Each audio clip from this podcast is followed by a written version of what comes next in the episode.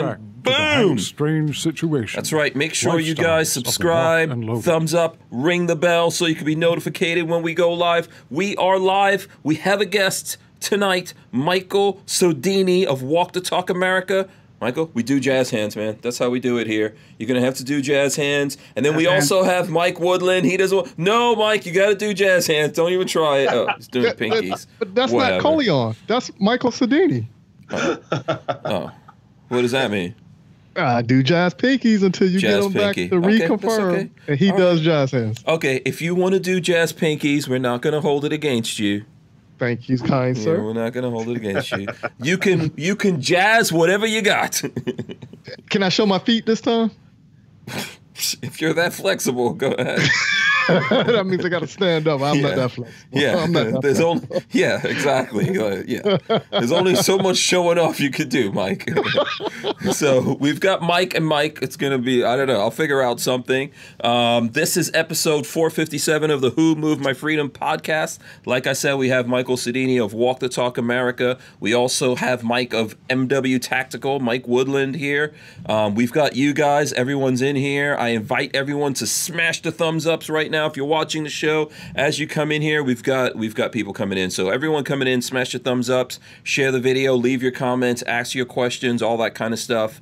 We'll be here for two hours just talking about whatever's going on in the world. Um, if you guys have things you want to talk about, stories and things like that, hit us with it. Let's start with Sodini. What's up, man? Hey man, thank you for having me on. And I've been a, a, fan of yours for a while, so this is kind of Really? fun. And then to have Mike on here too, which is great. Yeah. I haven't Oh. seen Mike in a bit, so Oh, cool. Awesome. Awesome. Good. I'm glad you guys know each other. Yeah, Mike is a good dude. Um, I you know what? I've heard about you. I've heard about you. We've we've had someone you might know. Uh, someone by the name of Pincus.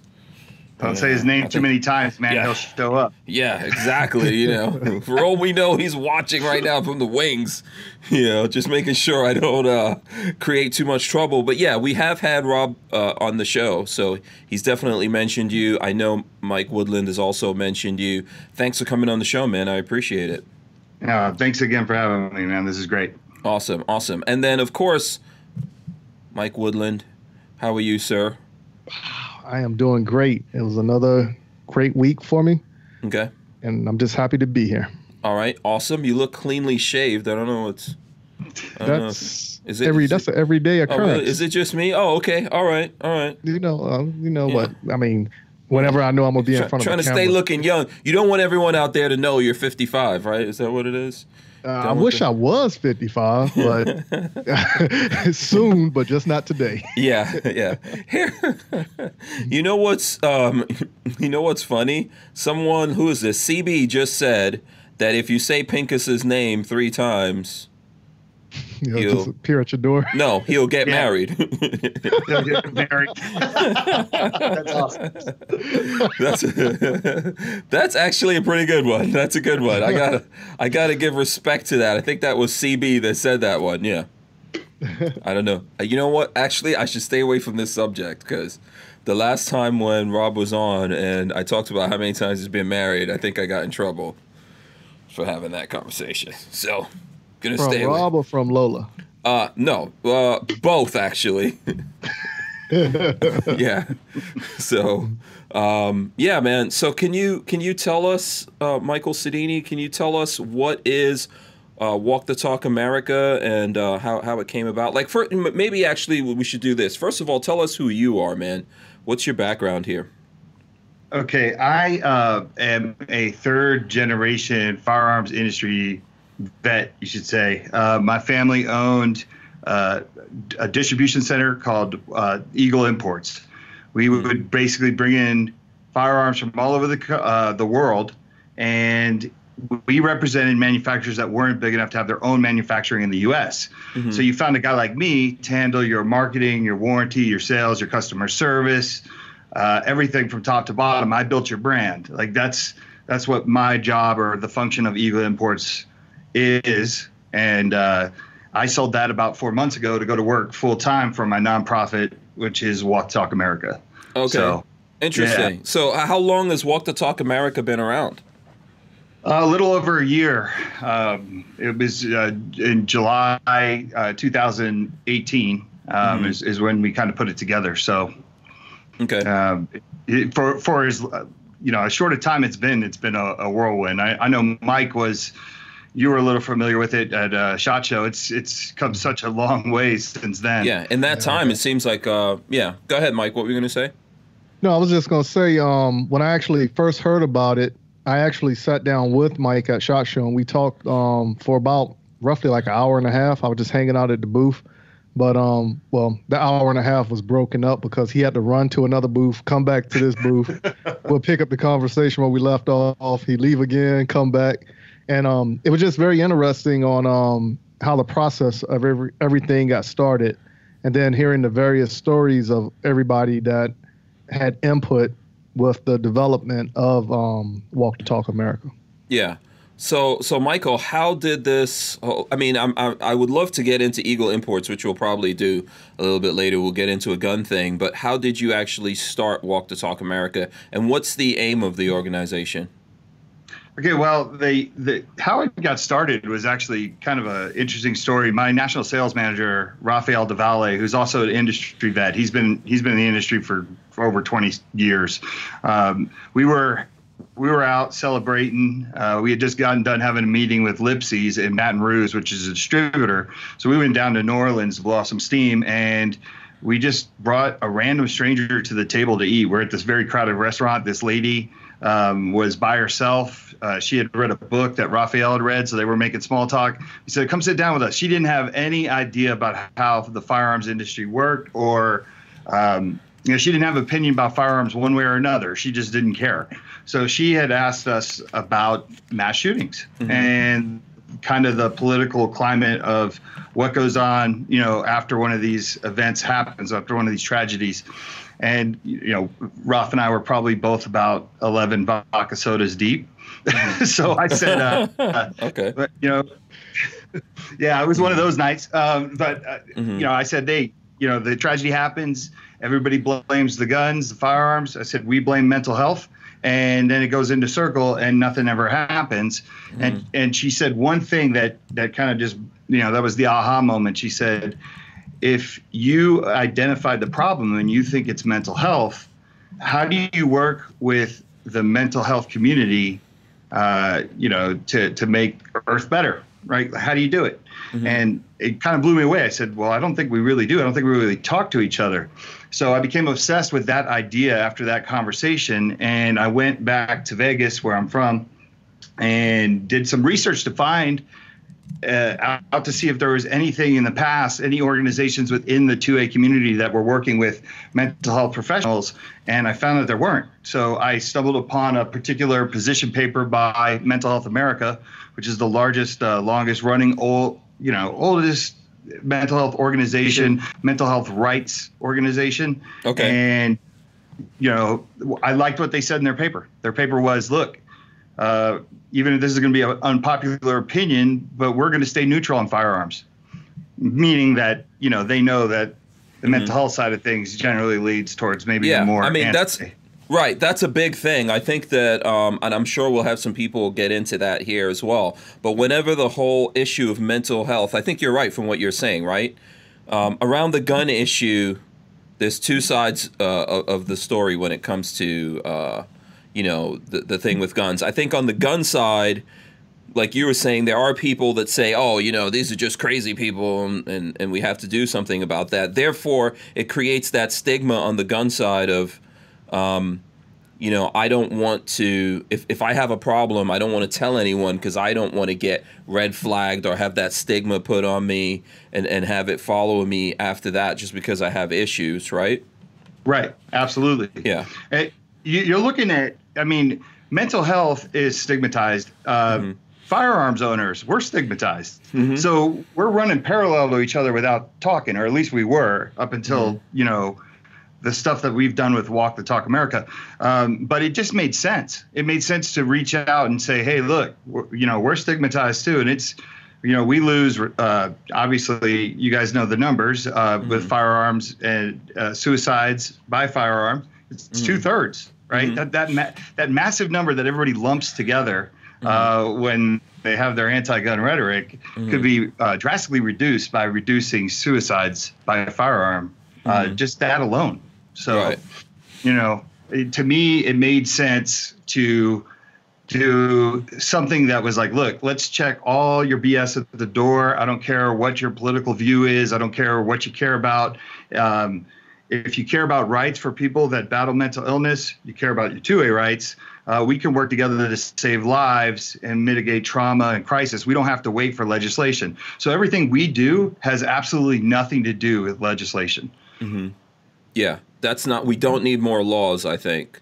You know, I think we need very few laws, and uh, in, in a lot of cases, we have uh, laws layered on top of laws that make it very difficult uh, for people. I was just talking to some people about that today. So, um, how you guys you came up with this idea, right? From having this conversation with this uh, with, with someone that you. What was it? How how did you wind up inviting her to the table? Was it just like we're gonna eat, let's feed someone, and you just you know uh, was she just cute and you were like, oh, let's let this invite this lady over? I don't know if No. anyone ever asked you this, so um, let me get into that first. No, let me tell you something. I, Uh-huh. I wish every day that I would have uh, kept her, like, got her contact information. It was an older Oh. lady, and she was reading a book, and and I went to the bathroom, and Raphael was talking to her about the book, how great the book was, and Okay. then we just started making small talk. She was there by herself, and you know, we sat down, and we had an open chair, and I, we both sat there and we thought about it. I'm like, oh, invite that lady over for dinner. Like that's Okay. So it was a random thing, but I mean, thank God that you know she came and that that happened because I'm telling you, it was just that simple question that uh, sparked the idea. Yeah, it was just an epiphany for you. Do you remember what the book was? I do not. I do not. Oh, okay. So Yeah. okay, see, we got no way of tracking this down, man. Otherwise, you know, we could Sherlock Holmes this, you know. No, it's actually funny though, because after the dinner was over, we were standing outside, and of course, you know, Ralph and I are ready to keep going. And um, I said, "Do you want to come out with us? Like, we're gonna hit some more bars." And she was like, "I'm good. I got a Yeah. conference in the morning." uh, but she said, "She goes, I, I know you're gonna do this. I'm looking at your face. Like, she's like, I can tell, and I wish you luck." And uh, it worked out. All right, awesome. So, so you had this idea. What were the steps that you took um, a year ago to to to uh, to create what actually exists today, where you sold a company that's been in the family for, you know, what did you say, three generations? Yeah. Yeah. Yeah. So I, I reached out to Mental Health America. Um, I was I was super eager uh, in the beginning. I really thought that I was going to be able to raise enough money from the firearms industry and just hand it over to the mental health side and say to them, "Hey, look, we're going to help fund you," because that's that's a big part of what their proposition paper uh, or position sorry not proposition their position paper was uh, saying that they lacked the funds to to make uh, a society with better mental health right? Like to get out there and actually uh, spend some money on programs on outreach. So at first i just wanted to hand it over and say look you fix it. You know we, we care. Um, nothing could be further from the truth. Like there is it's impossible. I mean you can have all the money in the world but you cannot predict the future. The only uh, future predictor of violence is previous violence not mental health diagnosis. So i reached out to that side.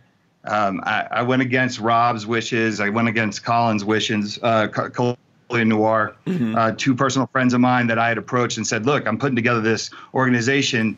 Uh, would you be a part of it? Would you help me with it if I did it?" And they both said yes. so I was eager. I wanted to reach out to the mental health side.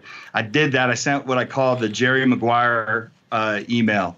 That was just saying, "Look, we got to knock this stuff off. People are dying. Uh, what can we do to help?" And they responded, um, you know, with, "Hey, come out to LA. Uh, we'd like to meet you. We have a conference." And the day I got there, it was great. I walked up, and the vice president of Mental Health America was standing out front by chance, and she uh, said, "Who are you?" I said, "I'm the gun guy." And she said, "We're we're really glad you're here." Uh, She said, "We didn't think you'd show up." Okay. So, you know, their their history with people in the firearms industry uh, hadn't always been great. Um, you know, I kind of didn't care about that. I was just going to go in there and look for solutions. That's kind of how my personality is. I, you know, a lot of people like to bring up problems or issues. I just like to find solutions. If you're going to bring up problems or issues, find solutions, and that's what we did or we are doing. So some of the things that we're doing is is so out of the box, but it's great because you know, we're finally communicating with. I, I, hate to do the side thing. You know what I mean? Mm-hmm. I really do. I hate to say like the other side, but mm-hmm. that's what we're doing. Okay. Um, and and we're finding ways that we can work together uh, that educate both sides, and it's good for both of us. So picture, uh, you know, I, I always say this.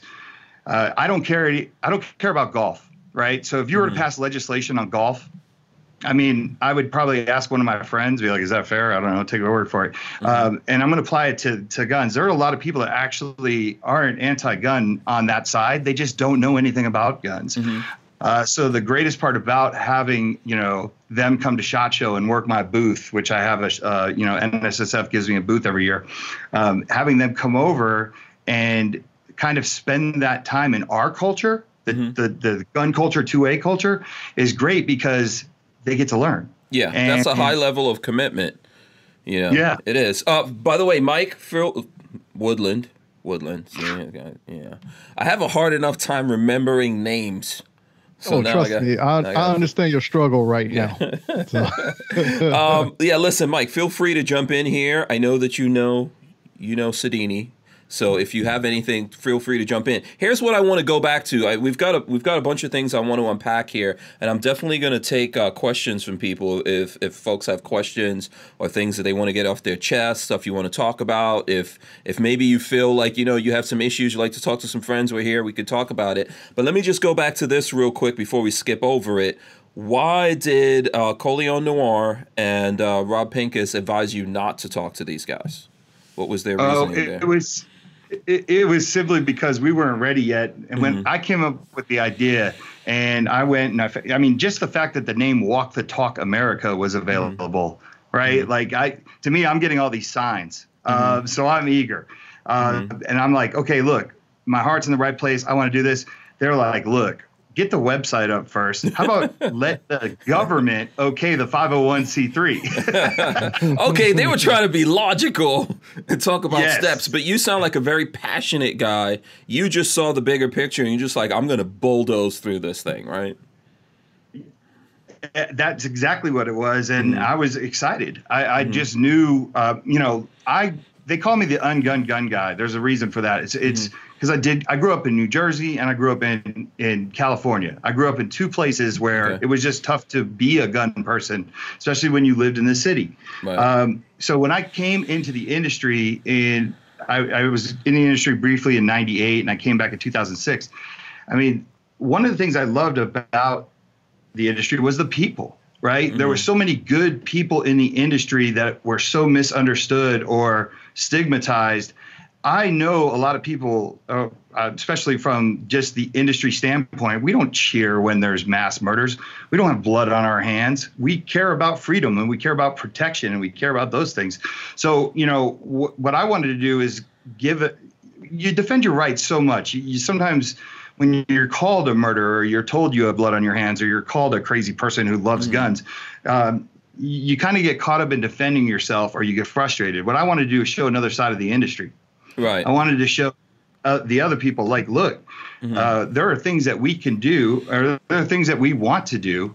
Uh, no one's just given us a chance to talk to us. Sit yeah. down and talk to, and then let's figure out what we can do and guide me, educate me, mm-hmm. teach me. You know, so it's been a learning experience both ways. Mm-hmm. I think you know what we so we have a saying like um, it, it, those of us in the industry who believe in the Second Amendment, right? We say that guns don't kill people; people kill people, right? So, you know, if you want to be logical about this and you think about it, guns can't save you either on their own, right? You know, you right. save you save yourself. You know, so ultimately a lot of the problems that we have as human beings don't have anything to do with the inanimate things in the universe around us you know it just really has to do with us right? It's all it's all perspective it's all inside your head you know how you're looking at the world or how you're looking at something that happens to you. Um, you know and it's not to say that people don't do bad things to you or bad things don't happen to you. Um, they do. It's how you how you take that on how you deal with it right? And and that's really i think what the whole like mental health and that's just like a label that we're putting on it. We could, you know, whatever it is that it takes for people to understand that. I think that I think that's where that whole thing comes in. Yeah, and and it's you know, the, there was a learning curve for me as well. I didn't mm-hmm. really, I knew mental health needed to be addressed, and I've always known it's been something that is, uh, it's big for me. Uh, mm-hmm. Uh, you know, this, I don't know how to segue into this, but mm-hmm. at Eagle Imports in 2006, the reason why I became the president of my own company mm-hmm. is because I lost uh, not only one of my really good friends, but the president of the company he took his life, mm. uh, you know, suicide by firearm. Yeah. So it was something that was a little bit of a passion for me. Mm-hmm. But going into reaching out to the mental health side, there was a lot of stuff that I did not understand. I thought mm-hmm. that you could profile people and you know catch the next mass shooter i was mm-hmm. wrong i didn't i didn't understand those things so you know there were i was a little naive approaching the mental health side at first um, my language. You know, I learned to watch some of the things that I would say. I learned to say stop saying things like crazy with a gun or lunatic with a gun. Mm-hmm. Um, know, I saw someone in the uh, in the chats talking about you know medications, addressing those. Mm-hmm. Um, you know, I, I always wanted an easy answer when there was a tragedy. I thought, okay, well, these medications, that's one thing they all have, but not realizing that millions of people are on these medications and we don't have shootings every day. Yeah. Uh, you know, little things like that, that I, you know, it's been a learning experience for me as well. Mm-hmm. One yeah, thing I can ahead, say Mike. about, um, one thing I can say about um, Mike Sodini's program is that I think um, since the beginning, and now that the word is out and everybody's been sharing it amongst um, the 2A community, that it makes it easier for someone who actually has an issue or needs someone to talk to. Mm-hmm. Right. And um, I remember I was reading something one day and it came across, and I was like, that's the bridge right there. You know, mm-hmm. so it makes it a lot easier. Yeah. I think that's that's a powerful thing what you just said, whether you realize it or not. Someone to talk to. Very, mm-hmm. very important. You know, human beings, uh, uh, we need people to talk to, right? I think that's one of the things that in our, when we're always trying to figure it out, like Sodini was just saying, uh, when we're trying to figure out why these things happen, it is tough, I think, to put it all on one thing or even multiple things. Like you're saying, like how do you how do you create an algorithm that catches someone when every what, what are we like seven billion people on the planet? if, if everyone potentially at, at a moment's notice can become your enemy or become destructive, it's uh, you know there's things that you can do, but it's not gonna you know it's not gonna help you. You might catch some people over here, but you have other people. But one thing I think is a common thing: things get worse when people think they're on their own and they don't have anyone to talk to. They don't have someone to like let the thoughts out of their mind, you know, let those things get out there, bounce it off of someone, have someone uh, you know, give them their perspective because, like I said, you're looking at everything from your own. When you hear it from someone else, it kind of helps, right? Yeah, absolutely. Um, and and mm-hmm. you know, to to circle back to the story of the the former president of my company, uh, one of the reasons why um, you know he got to that level of crisis was mm-hmm. because he didn't. Something had happened. Uh, he had he had gotten a DUI, and he thought that he couldn't work in the firearms industry. Um, he thought he wasn't going to be able to work near firearms because of that. And unfortunately, he was misinformed. And that's one of the biggest things that, you know, I see with a lot of people is they don't really understand something, so they don't go get help because they're worried. So mm-hmm. part of Walk to Talk America is creating solutions that are, you know, I, I cliche words and phrases, right? Like safe mm-hmm. spaces. For mm-hmm. example, our safe storage program or mm-hmm. just educating a lot of people on how counselors cannot take your guns. Mm-hmm. Uh, you know, it's something I learned uh, by hanging out with a lot of counselors, mental health clinicians. Right. They're like, how how could I possibly do that? And I'm like, okay, wait, wait, wait, break it down for me then. Um, you know, these are the type of things that you can have these conversations that aren't emotionally driven when you're around these people. Um, you know, and, and like I said, the education. so just to make that clear, you're saying count like uh, mental health counselors cannot take your guns, or is no, they can't take your guns. Right. Um, that, that, there's a huge risk to that, and if you go on the Walk Talk America website, there's a mm-hmm. shared stories section. Mm-hmm. Um, we have had mental health clinicians who have written now, uh, there's some catches to that, right? Mm-hmm. Um, and that's one of the things that I love about bringing the two worlds together. So, you know, we went on this kick where we were showing people, look, mental health clinicians cannot take your guns. And if you find that article on the website under the shared stories, yeah, um, I'm trying to pull it up here. Let's see, shared yeah, stories. Okay, that's great. It's a great one. It shows you how you can't. Mm-hmm. But then we had some people write in from New York State, and they're like, "Not so fast, Mike. Here's where it gets a little interesting." Right. Mm-hmm. So then I, I took the information from that person. I brought it to Mental Health America, and I actually said to Mental Health America, "Is this true?" Because if mm. this is true, then what you're saying goes against everything that you believe in. And the mm. cool part about it is they didn't even know that the New York State Fact was asking questions that basically uh, add to the stigma of mental health. Mm-hmm. Mm-hmm. Uh, it was brought to their attention. Remember when I went back to my analogy about golf, how mm-hmm. I don't care? Mm-hmm. I w- I won't look into things that I don't care about. I'll just assume they're okay, especially if I'm not into guns.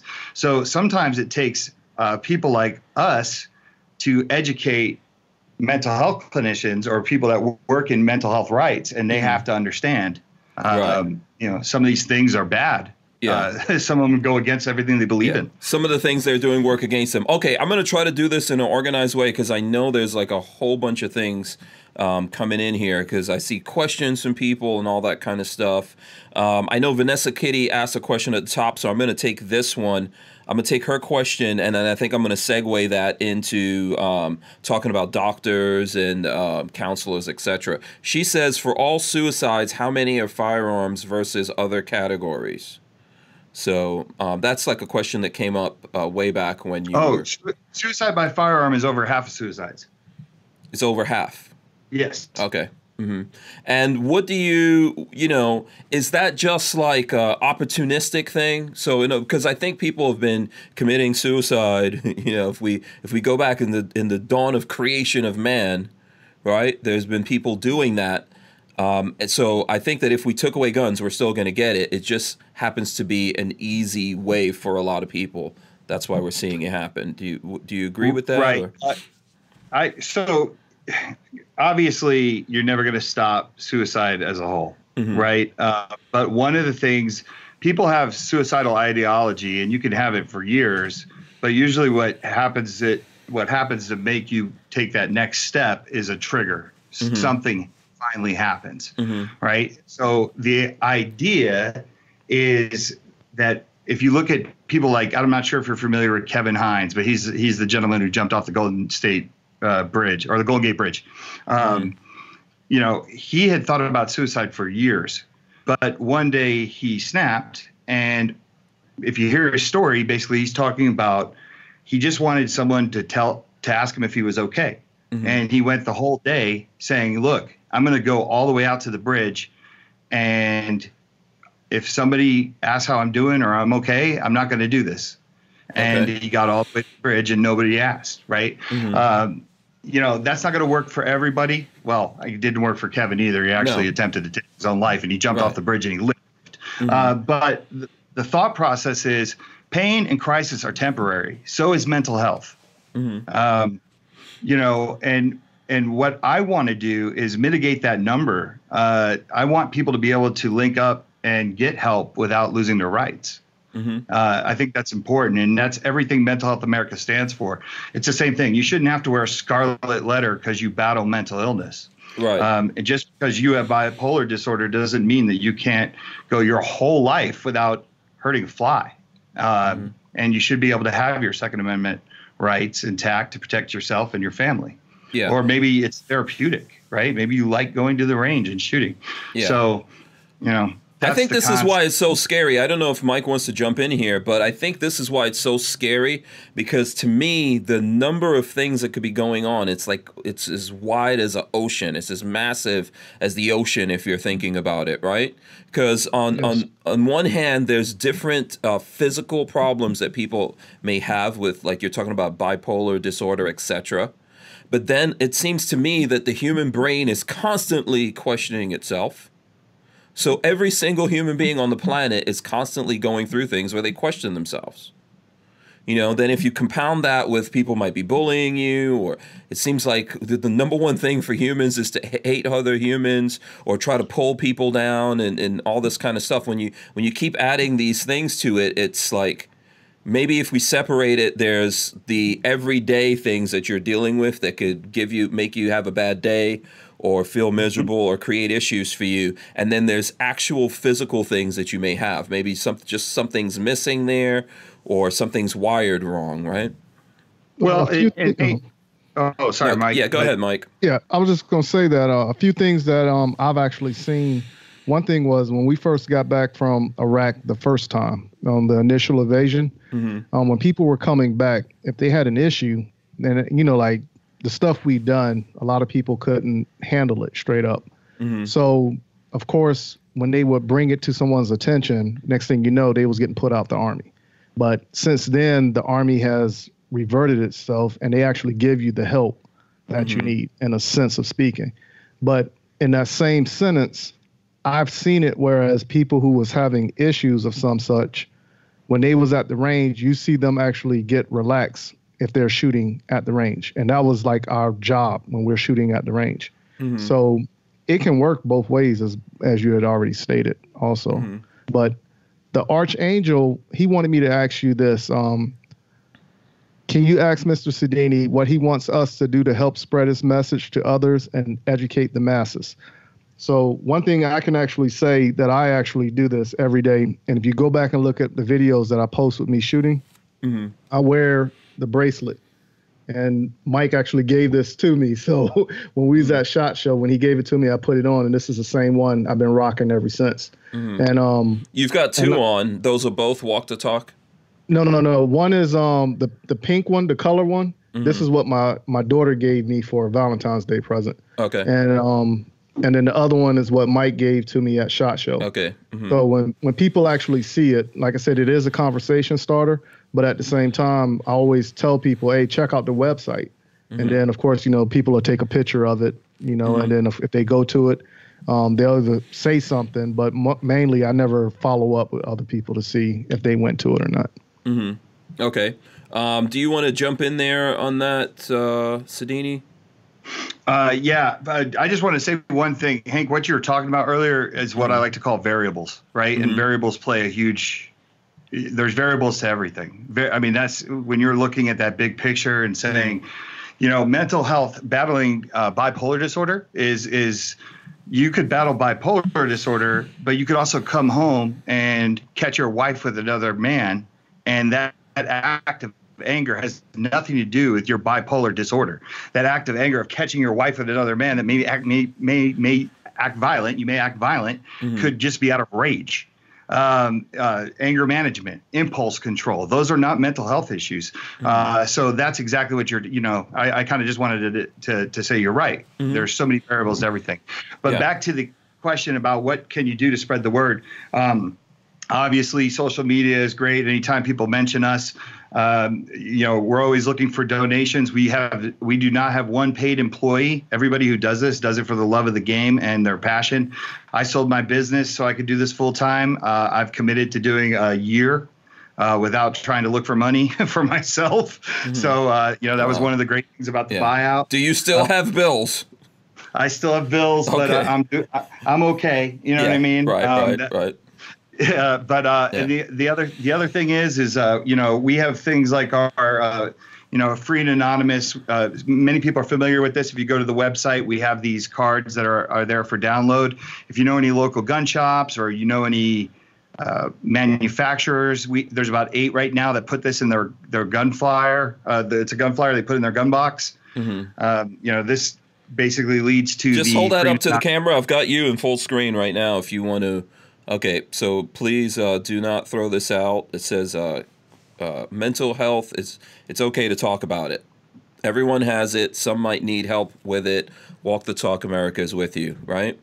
Yep. that's basically what i can read on there Yeah, and then it has the link where it's to, there's there's a bunch of different screenings that you can go to that are free and anonymous, and you can go take them and see where you land if you answer them honestly, um, and see if you might want to get help. And then through Mental Health America's um, network, you know, you can maybe find a place that's local to you.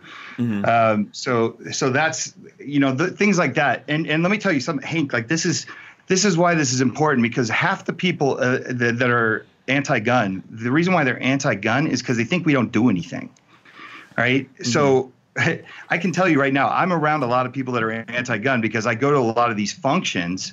I've actually talked with people from Brady and stuff like that, and I love when I can show them what we do.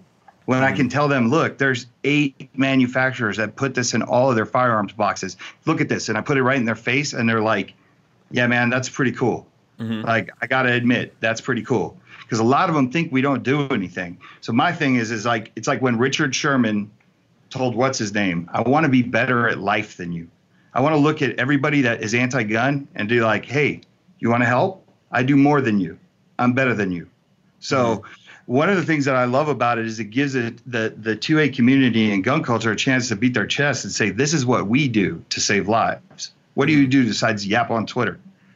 Right. Yeah. And I think uh, I think another part of that is even the like what uh, Mike was saying here. Just going sometimes going to the range, it's therapeutic. This is what a lot of people don't understand.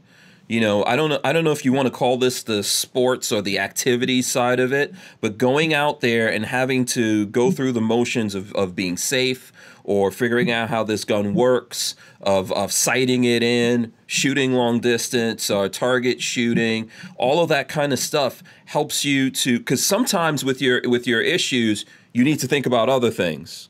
Right? It's often like the I don't know, the easiest way for me to explain it, it is like driving a stick shift car, right?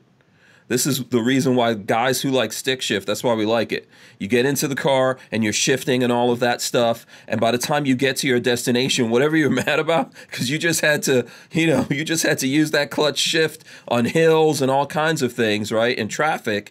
And it's like this thing working through your mind. And I think this is the same thing with firearms. And people don't realize that. Of course, we you know we should do more than you know more than just that how can people how can people actually like help you help walk the talk america how can people do that uh, like i said just keep passing the information along i mean there's um you know if, if you know a gun store that would like to mm-hmm. feature these cards or give mm-hmm. them out when they make uh, they they they sell a gun or just keep them on the counter mm-hmm. right just contact them and say hey i'd like to put these flyers out um, that's that's definitely one way. Financially, yes, absolutely. I mean, it costs money to have these things printed, and it mm-hmm. costs money to to run this and and mm-hmm. kind of do what we want to do. But um, you know, those are the type of things that we need. We need uh, people to spread the word.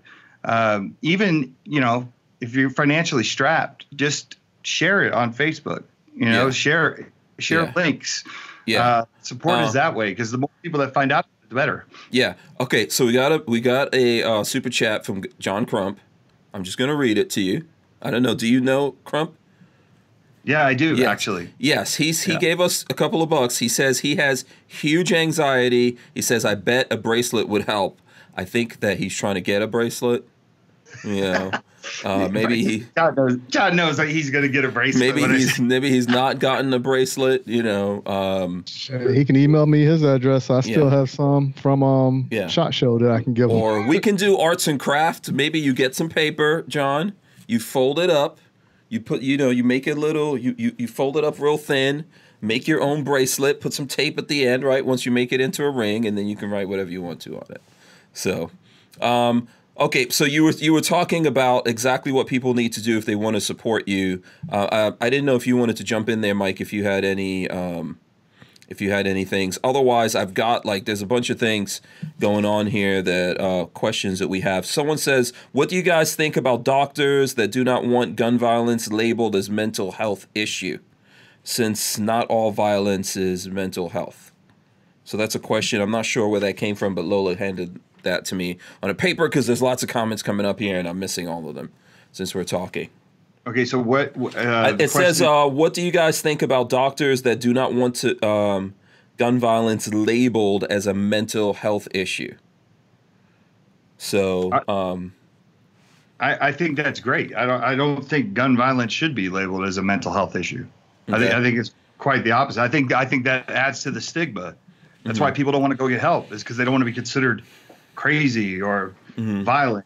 Mm-hmm. Um, you know, like I said before, the only future predictor of violence is previous violence, not mm-hmm. mental health diagnosis. So you could take 10 people that have bipolar disorder or schizophrenia, and mm-hmm. all 10 of those people could actually never do anything to anybody their whole life, never even do anything to themselves. And then you put one person who actually doesn't have a mental health diagnosis at the end of that, and he could have road rage one day because he's upset and having a bad day, and someone cuts him off, and he could do something really stupid.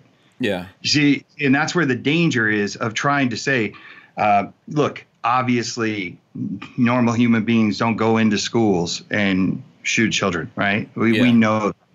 But to label that a mental health issue is wrong. It's just not it. That may be a particular issue for one individual, not a bunch of people. So, um, okay, let me just get this out there quickly. Crump gave us another couple of bucks. He says also people buying popcorn would help.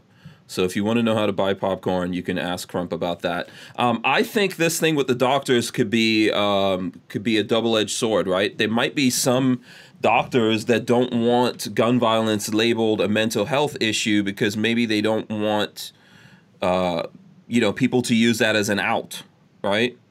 I think we have certain outs in the law. Like if you if you uh, were mentally unfit, right? People say, "Oh, I did this, and it was because of ins- I was temporarily insane or something like that," and they get out of it. So this could be. I'm not sure exactly. You know, whoever asked the question would have to define for us exactly where they were coming from on that one. But um, I think that, and then I think there's some doctors out there that just want to take guns away from everyone. I think this is one of the things that becomes a stigma for people because there's doctors now that when you go in and talk to them, they're asking you if you have guns in the home, and there are people feeling like, why do I have to answer that question? And if I answer that, do they then? Because already, for example, for already, already when you go in to talk to your doctor, there's always there's already questions on those questionnaires asking you about your mental state. Which really your heart once again shouldn't follow you the rest of your life right? Like Mhm. that's the whole thing. See this is what i love about working with mental health america because they are they are rights advocates. Mhm. uh, they have advocacy groups that go after people that violate the rights of people that battle mental illness because it shouldn't matter i do it all the time. Like when i find something i send it over to them and i'm like we Mhm. need to talk about this. And they're like you're damn right we do. They didn't even know it existed. So there's a lot of that stuff. Uh, the other thing too to be fair to some doctors Mhm. just so we're we're you know we're going with both extremes there are some doctors that actually don't want to report things because they don't want people to lose their rights. Um, whether that's out of fear of retaliation or also just fear of you know branding somebody for the rest of their life because Mhm. they put something in that's why it's so hard to keep records Yeah. um, some of the records you know over the years in places some doctors refuse to turn in because they're like Yeah. no i'm not going to do that to somebody That's a that's a huge part of all of this. I mean, people are worried about records and lists being kept and things correlating and how does this thing exist and how you know um, because yeah, if you have issues, you should be able to talk about it, but then someone shouldn't be able to use that against you. I'm sorry. Go ahead, Mike. Yeah, I was gonna say I think um, just like everything else, there are a lot of people in the medical field that understand like this is just a tool right now being used for an election because every time you turn around, the scapegoat is always mental illness. You know, so um, but I do believe a lot of people understand that and they're trying to battle it within. But it also depends on the area you live in and the political um, money that's in that area as well. Yeah, I think everyone uses that uh, mental in- illness thing, like Sodini is saying. I think people on both sides do that. Um, hold on, there was someone that uh, Dude Abide says. So why does the majority GOP and DNC want to scapegoat mental health for guns? It's it's an easy fight. It's easy to Yeah. play that word game. you're you're playing on people's emotions. Like let me let me give you a prime example of something that a lot of people don't think about. I know that you have some people in the chat here that are bringing this up, but um, October one, right down the road for me, I, I live near Mandalay. Uh, we lost 59 people that, that day uh, to to gun violence, a tragedy. We lose 58 people a day to suicide by firearm. We have an October one every day that the media cannot sell ad space for. Think about that. There's an October 1 massacre every, every day that you don't hear about. 58 people. So, uh, y- you know, somebody goes out and had the, you know, I'm not putting down tragedy like that. I, I get it. It's it's important as well. Um, but that gives CNN and Fox a month or two months worth of stuff to talk about. Whereas 58 people who died by suicide by firearm, that doesn't do anything. Nobody cares about that. But that's what my world is. I wake up every day to a mass shooting because that's the numbers I play in. Uh, you know, firearms and mental health intersect at one corner, and that's suicide. Period. Um, but that doesn't that doesn't that doesn't really pull emotion out of people. Mike's right. Like they know how to get uh, that. Of course, it's going to be a topic. You want votes. You want people. You know. You want a virtue signal. You want to do all those things. Yeah. Now I'm sure there's some people, and just to play devil's advocate on that, right? There's some people who are going to say, okay, if we're losing this many people to suicide by firearm, we could fix that by just making the firearms illegal. Just taking all the firearms from the people, we could fix that. What do you say to that? Uh, I was going to say, when, even when you look at it from that standpoint, but now that political process is you're going in, and of course, if you start messing with the Constitution, the Second Amendment is the gateway for every other amendment within Mm-hmm. the Constitution, right? And then that's going to affect state rights and how people actually do their jobs and protect their property, and then that can also lead to all kind of mayhem. You Mm-hmm. know, just rough, rough case scenario. Yeah. What would you say to that, Sodini? Well, yeah, that's that's another instance where if if people were going to try to do that, that's exactly why I have a, a organization like Mental Health America behind me, um, because that they, uh, clearly everybody knows. I mean, you could give it a shot. I mean, people are people. Our rights are under attack all the time. I mean, now so more than ever. I mean, I think we have to to understand that, and that's that's why I never fault anyone for wanting to be cautious. Um, but I just it's hard for me to see uh, people using that as a way to do it. Whereas, you know, I think they're going to use tragedy. Yeah. Uh, they're going to go towards, or those damn gangbangers. It's the same old rhetoric, you know. That's one of the reasons why that, you know, walk the talk. That's where I want to go with this. I want to, if I'm going to say, look, two thirds of the deaths are are suicide, and the rest are this damn gangbangers. Guess where I'm going first? Suicide in underprivileged, underserved communities because once again, I want to be able to look everybody in the face and go, "What do you do? Here's what we do to to make change and positive change and clean things up and educate people." You know, that's why I love uh, you know the Maj Toure and the people like that that are running there to teach de-escalation and then it, you know the people that are with me on suicide prevention you know i think we need to be the first ones there Yeah.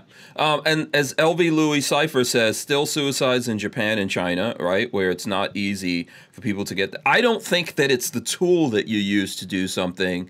Uh, it's it's the you know it's the like everything else that goes behind that, right? You know, like you were talking about this guy that said, "Oh, I'm gonna walk to this bridge, and if someone says, "Hey, are you okay?" then I'm not gonna jump off of it." That's just a rationalization. The bridge is just a tool. We shouldn't make bridges illegal because he said that, right? We shouldn't say, you know what, no more bridges or no more, um, you know, no more roofs that people can jump off of. I grew I grew up in New York City, man. I literally used to see that um, on a weekly basis in in New York. Believe it or not, right? Um, if you go back to when we had uh, when when was it that we had the uh, the the first major crash in the stock market, like right before the Great Depression, they were just people flinging themselves up because this is just the most easy thing. It's opportunity. You know, people will always uh, because of the because we're human beings and we have these problems. When they pile up on us and we reach a certain point, we're going to we're going to choose we're going to choose the easiest way out. That whatever we think is the easiest way out.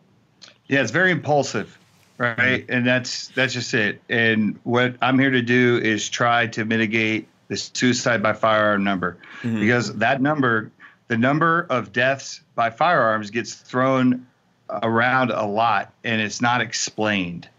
Uh, you know, CNN's not going to do it for sure. Um, you know, but that's just it. If we could mitigate that number, Mm-hmm. I mean, there's nothing wrong. There's no end all solution to this, but there's nothing mm-hmm. wrong with trying to cast a wide net mm-hmm. and and bring some numbers down. You know, um, hey, look, if you're a stone cold I don't care about people. I'm Ivan Drago. If he dies, he dies. I mean, good for you. But that's not my lane. That's not what I do. Mm-hmm. You know what I mean? So, you know, I, I let other people in the firearms industry stay in their lanes or go into their lanes and and work on the things that are important to them. Uh, mm-hmm. Mine are 2A rights uh, and and better mental health and suicide and trauma mitigation. yeah, I think I think all of us. I mean, you know, obviously there's some just people who are just horribly wired or broken or evil or however you want to put it. But I think all of us as human beings, we don't want to see other people hurt or destroy themselves, right? And it, yep. when it happens to us, it bothers us. I think it's probably very difficult to to think about you know people who haven't seen something like this or aren't aware of this or or don't you know maybe worry about this every day about the people that they love right? Because you you there's we all have people around us that we love and we care about and we hope that when they're going through so much stress you know that they think that they start thinking this is the easy way out. We hope they don't do it because you know we realize how you know tragic and painful it's going to be to us to not have them so we're all trying to think like, okay, you know, I would hope that anyone that I love and care about would somehow be able to talk to me or talk to someone else and deal with this instead of doing that ultimate thing that we can't pull them back from.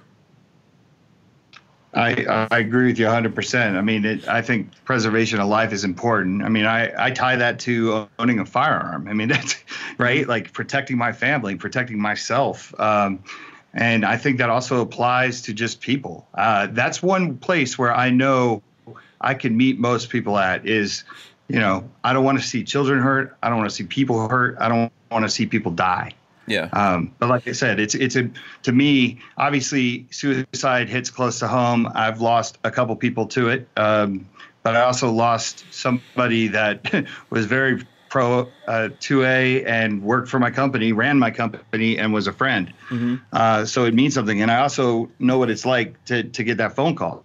It's not a pleasant one. And then it's really not great when you're like, okay, he didn't understand. He wasn't educated enough that he couldn't go get help over this issue. Um, that's a problem. Mm-hmm. You know, uh, look at the NYPD recently. Look how many people they've lost mm-hmm. uh, because of the New York Safe Act, and no one wanted to go forward in getting help you know, and that's one of the great things, like I said, about Mental Health America is they have their advocacy team now fighting against the SAFE Act. Um, fighting mm-hmm. against certain aspects of, of red flag uh, laws. Just explain how um, the NYPD has lost people through the SAFE Act.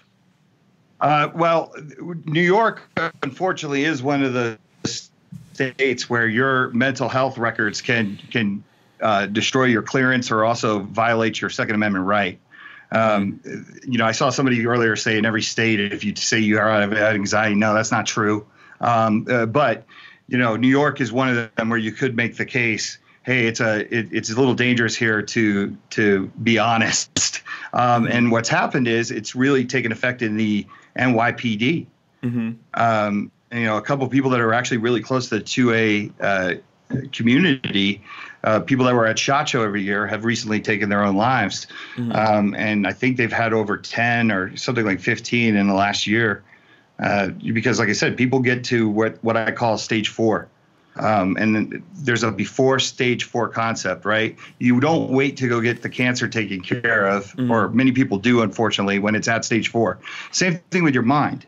Um, you know, by the time people you know should go get help most of them are you can't come back from it they're, it's already, they're already too past that stage okay so, so you're you're saying that the safe act so because of the safe act if you have some mental issues and you talk about it then that's used to disarm people including in the in the in police departments yeah right yeah absolutely and that's led to those people committing suicide uh, yes, it has. Mm-hmm. Yeah, absolutely. Okay. Um, and, and, let's okay, so let's just take the suicide angle out of this for a 2nd mm-hmm. Think about how many people have not received help and had a quality of life because they were afraid, mm-hmm. right? Like it's not all about you know everybody ending it. It's also about just people who are like suffered and you know what happens when people don't go get help right they mm-hmm. they can that's when you might get your person who develops a drinking problem or mm-hmm. a cocaine habit or maybe starts uh, beating their family members you know there's all kinds of really dark places you can go when you don't go get help or find a way to mitigate your own trauma or crisis mm-hmm. Yeah. And, uh, and unfortunately, a lot of like I don't know, man. I hate to say it again. I think it's just perspective in our brain. Something happens, and we think, oh, okay. So, for example, we're talking about, you know, if you're a police officer, and then something that you say, some stress you went through, you talk about it, and then they use that stress to take you off the streets or you know to bench you, whatever it is, right? And then mm-hmm. that starts to compound and leads in a, in a direction where you take your own life that's perspective. That's that person seeing that that's the end. You know, I think this is what happens to all of us that something happens and we think, there's no way there's no way there's a light at the end of the tunnel. There's no way tomorrow is a better day. You know, I've I, I always tell people um, you know, like to me, I've uh, I've seen someone get into a position where they are literally ready to run into a bank and rob that bank. Mm-hmm. You know what I mean? And yeah. you, it's something you might not think about it, but how do you get to a position where you're like maybe sitting in a car, you know, you have uh, you know, you have a gun, you're thinking I'm going to go into this bank, threaten people's lives, and when I rob this bank, I'm going to solve my problems. Well, you ever heard that saying before when people say I'm tired of being sick and tired? Mm-hmm. That's what it comes from. That's where it leads to. You think, I don't have no place else to run. This is the only outlet I have, but yet it just takes somebody else that looks at it from a different perspective to tell you everything you have to live for and what you're about to lose by doing something. Mm-hmm. And then, of course, if they put it in perspective about everybody who is going to affect off of your actions, mm-hmm. and then you know once you you reach somebody, now that's when the help starts coming in because now your perspective, you're going to look at it from a different angle. Yeah. So let so let me ask you this: um, Are we all qualified to deal with someone that's at that p- position? Do you think we're all qualified? Do you think it's just simply, oh, I'm just going to talk to my buddy over here and he's going to solve my problem, or do you think that there are people who are more uniquely um, qualified to deal with this, and it's better to talk to those people? Um, I think that's uh, one of those things like earlier we were talking about with variables, mm-hmm. right? Mm-hmm. Um, but I never want anyone to underestimate the power of, hey, buddy, are you okay? Mm-hmm. You know, um, so I think we are qualified in a sense to help somebody out in crisis mode. Absolutely. Um, you know, I go back to the Kevin Hines story I was telling you you know he and, for for those that are are listening it's something you should look up because it it truly is an amazing story he, he jumped off the bridge and he lived mm-hmm. um, and he was one of uh, very few but mm-hmm. the thing is is like if he could have had somebody that just said hey man are you okay or someone maybe to vent to um, you know it could alter or change the course of someone's life so i do mm-hmm. think you're qualified mm-hmm. now for a deep dive diagnosis into what's going on and mm-hmm. is that temporary or you know you know but maybe that's something where you could steer somebody to. Um, people need to be able we we just suffer from it the most. And mike you can attest to this. I mean former military. Uh, that's why we're losing so many vets because mm-hmm. they just yes. they, they don't have a spot to go. Mm-hmm. um, and it's tough because once again we don't want to lose our rights. I mean it's important. Yeah yeah, what would you say to what would you say to vets? What's the way to go? I mean, first of all, if you talk about like the VA, right? Um, mm-hmm. I that that's that's a whole bunch of issues right there. I don't know. Maybe there's some people that have a VA somewhere that's awesome. I don't know about you, Mike. You probably would be the one to speak to this here. Um, is that the immediate solution going to the VA, or should they just look for some, you know, something else? I won't say the solution is the VA if you're in the military. It's the person who's doing that job and how much they care.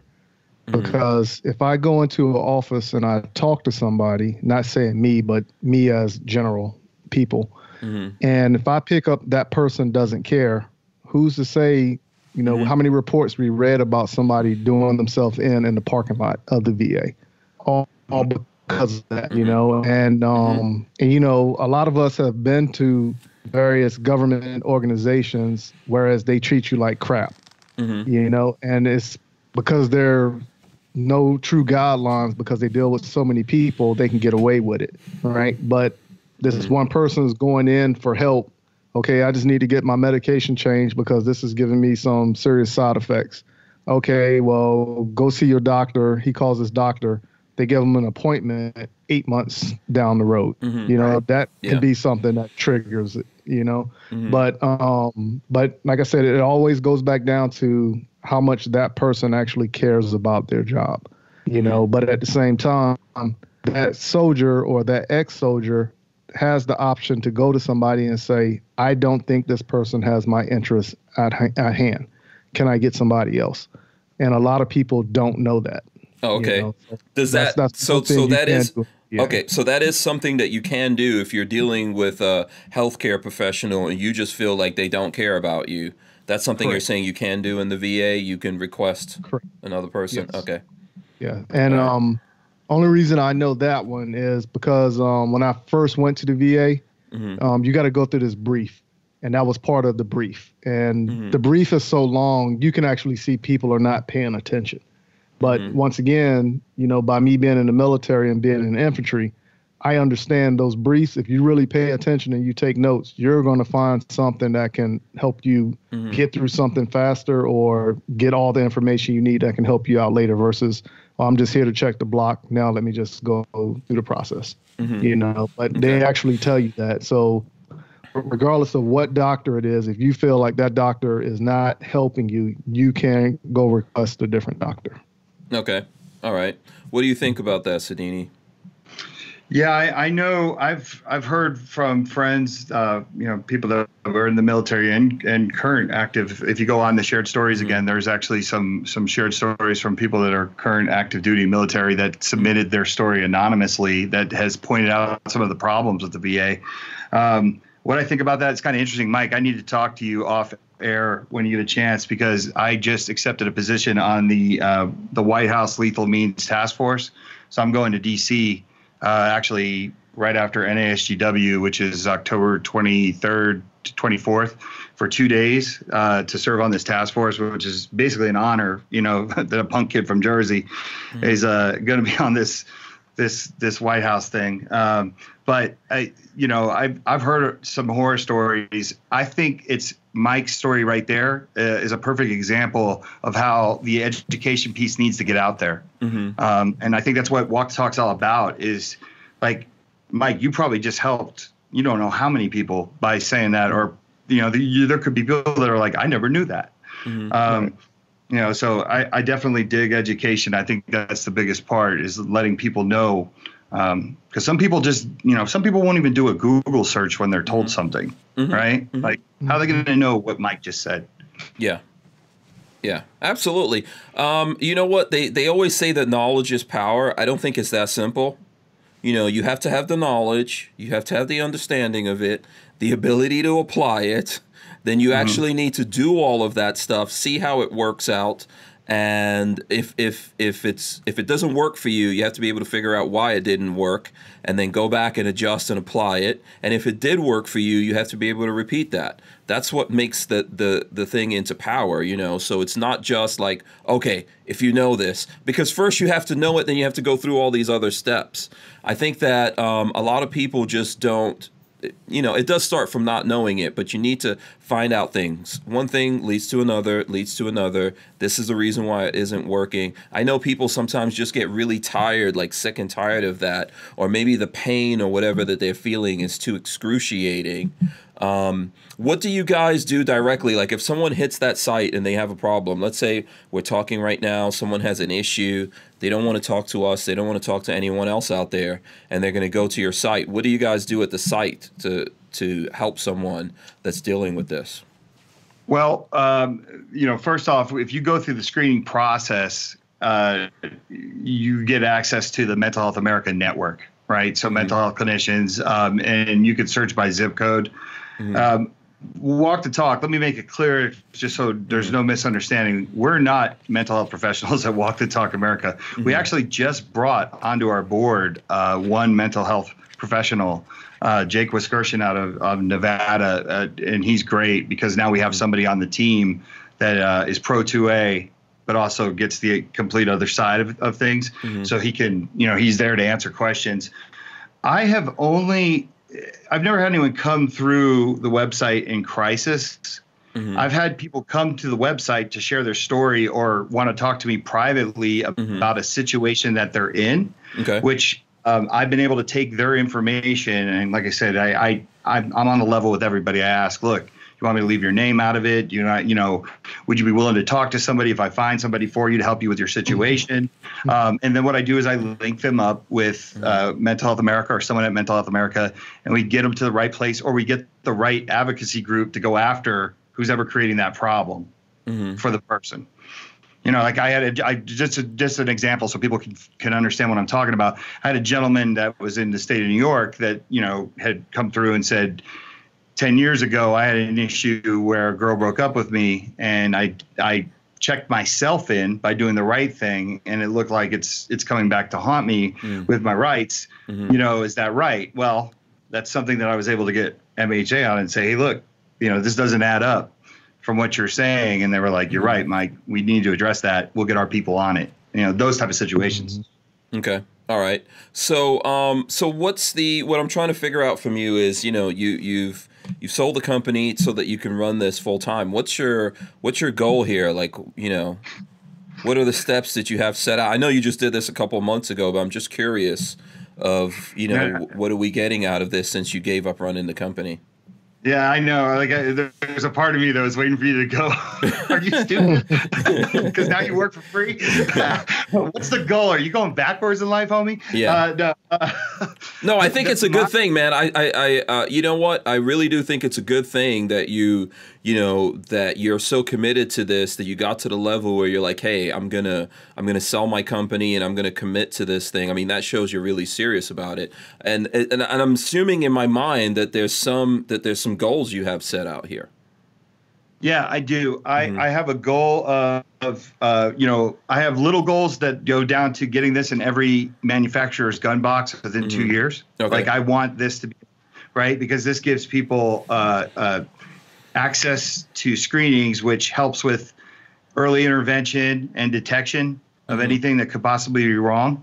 Um, and and those of you who have known me and heard me speak before, I've told personal stories of my daughter uh, detecting something from here hmm um, and changing her lifestyle for the better. Um, You know, and I have other family members as well. But then I have long-term goals, uh, which are to bring mental health and mental health clinicians into the 2A culture to get a general understanding of our fears and what we have. So let me give you an example of one of the things that we do that's unique, and we're the only people that are doing this uh, in the country, and it's about to this this program is about to be kicked off nationwide uh, with the backing of Mental Health America. We have a cultural competence continuing education course, which we throw um, about once every month. Um, it's we're coming up on our second one now, where we're going to take mental health clinicians and bring them to the range hmm and teach them about gun culture hmm um, many mental health clinicians they didn't even they don't even know that there is a fear that we have right? They don't understand our like we brought 14 mental health clinicians on our last one into the range and many of them had never shot a gun before. We got them out on the range. There was no stupid questions. They could ask us anything. Uh, rob taught it. We had uh, jake wiskerson uh, from walk talk america and zephyr wellness there as well. Mhm. and then i got to share my stories um, but it's an educational thing um, so that's one of the big things is educate you know and also too it doesn't hurt to get people on the range you know how that is right, Right. you get people out shooting Yeah. yeah. Uh, so so that's one of the things we're really proud of. Um, so it's things like that is uh, letting people know and and what comes out of stuff like that. Well, we had some mental health clinicians that literally put on their profile from Psychology Today, 2A friendly, uh, Mm. first responder friendly. Right. That's Okay. not even a category in that back end uh, for the clinicians. So now we're trying to change that to understand that just like the skateboard community or the LGBTQ or airline pilots, hmm uh, the 2A community is a lifestyle. Hmm you know it's gun culture. So um, but i have these goals that i really want to cast this wide net. Um, I, I just want i want to get rid of this stigma man. I want people to be able to get help uh, as someone who's lost some near and dear friends i, I don't want anyone to go through that um, and I also like people to have a good quality of life. I've become soft in my old age, man. Yeah. so, Listen, you know, it happens. Uh, I'm going to say it happens to the best of us, you know, as we get old. So you have to, you have to, you know, you, you have to do these things, right? You know, you feel, it feels to me like you have this uh, strong pull telling you this is the direction from the time you had that conversation with that woman. I think it is, it is a missing link in everything that we do because it's kind of tough to talk about. I don't think it's the kind of thing that lots of people out there want to they don't want to they don't want to hear it they don't want to have that conversation there's so many different reasons right people are afraid people are going to use it against them they're going to afraid pe- that you know you're weak because you're talking about something all of that kind of stuff so um, you know i think the conversation has to be had mike did you want to jump in here we uh, do you have any ideas No, um, I was just going to comment off the last comment you just said, and I know this was a big thing in um, the military, and I know when I got out the military, they was trying to change this perception. mm-hmm. Um, by being infantry, everything you do is supposed to be considered hard or Superman status. Mm-hmm. Like when it's cold outside, you don't wear a jacket. That was one thing that didn't make sense to me. uh-huh Um, so you know, overall, that was the thing. You know, if you've done something, and let's just happen to say, um, one thing we done over in Iraq, right? If somebody done something that they wasn't used to doing from earlier on in life, it's going to affect them differently. Mhm. And then, of course, you know, that's when people start ridiculing you because you can't handle the job or you can't handle the pressure of what you just done or whatever the case may be. It's just another form of bullying in a sense. Mhm. But now that we're a little bit more educated and like I said, the tides are turning, you know, a reach out, ask somebody for help. If you see somebody needing the help, just, you know, a simple, hey man, let's talk. Yeah. Or a walk and let's go get a drink. Let's go grab something to eat. You know, something to distract them to get them to open up.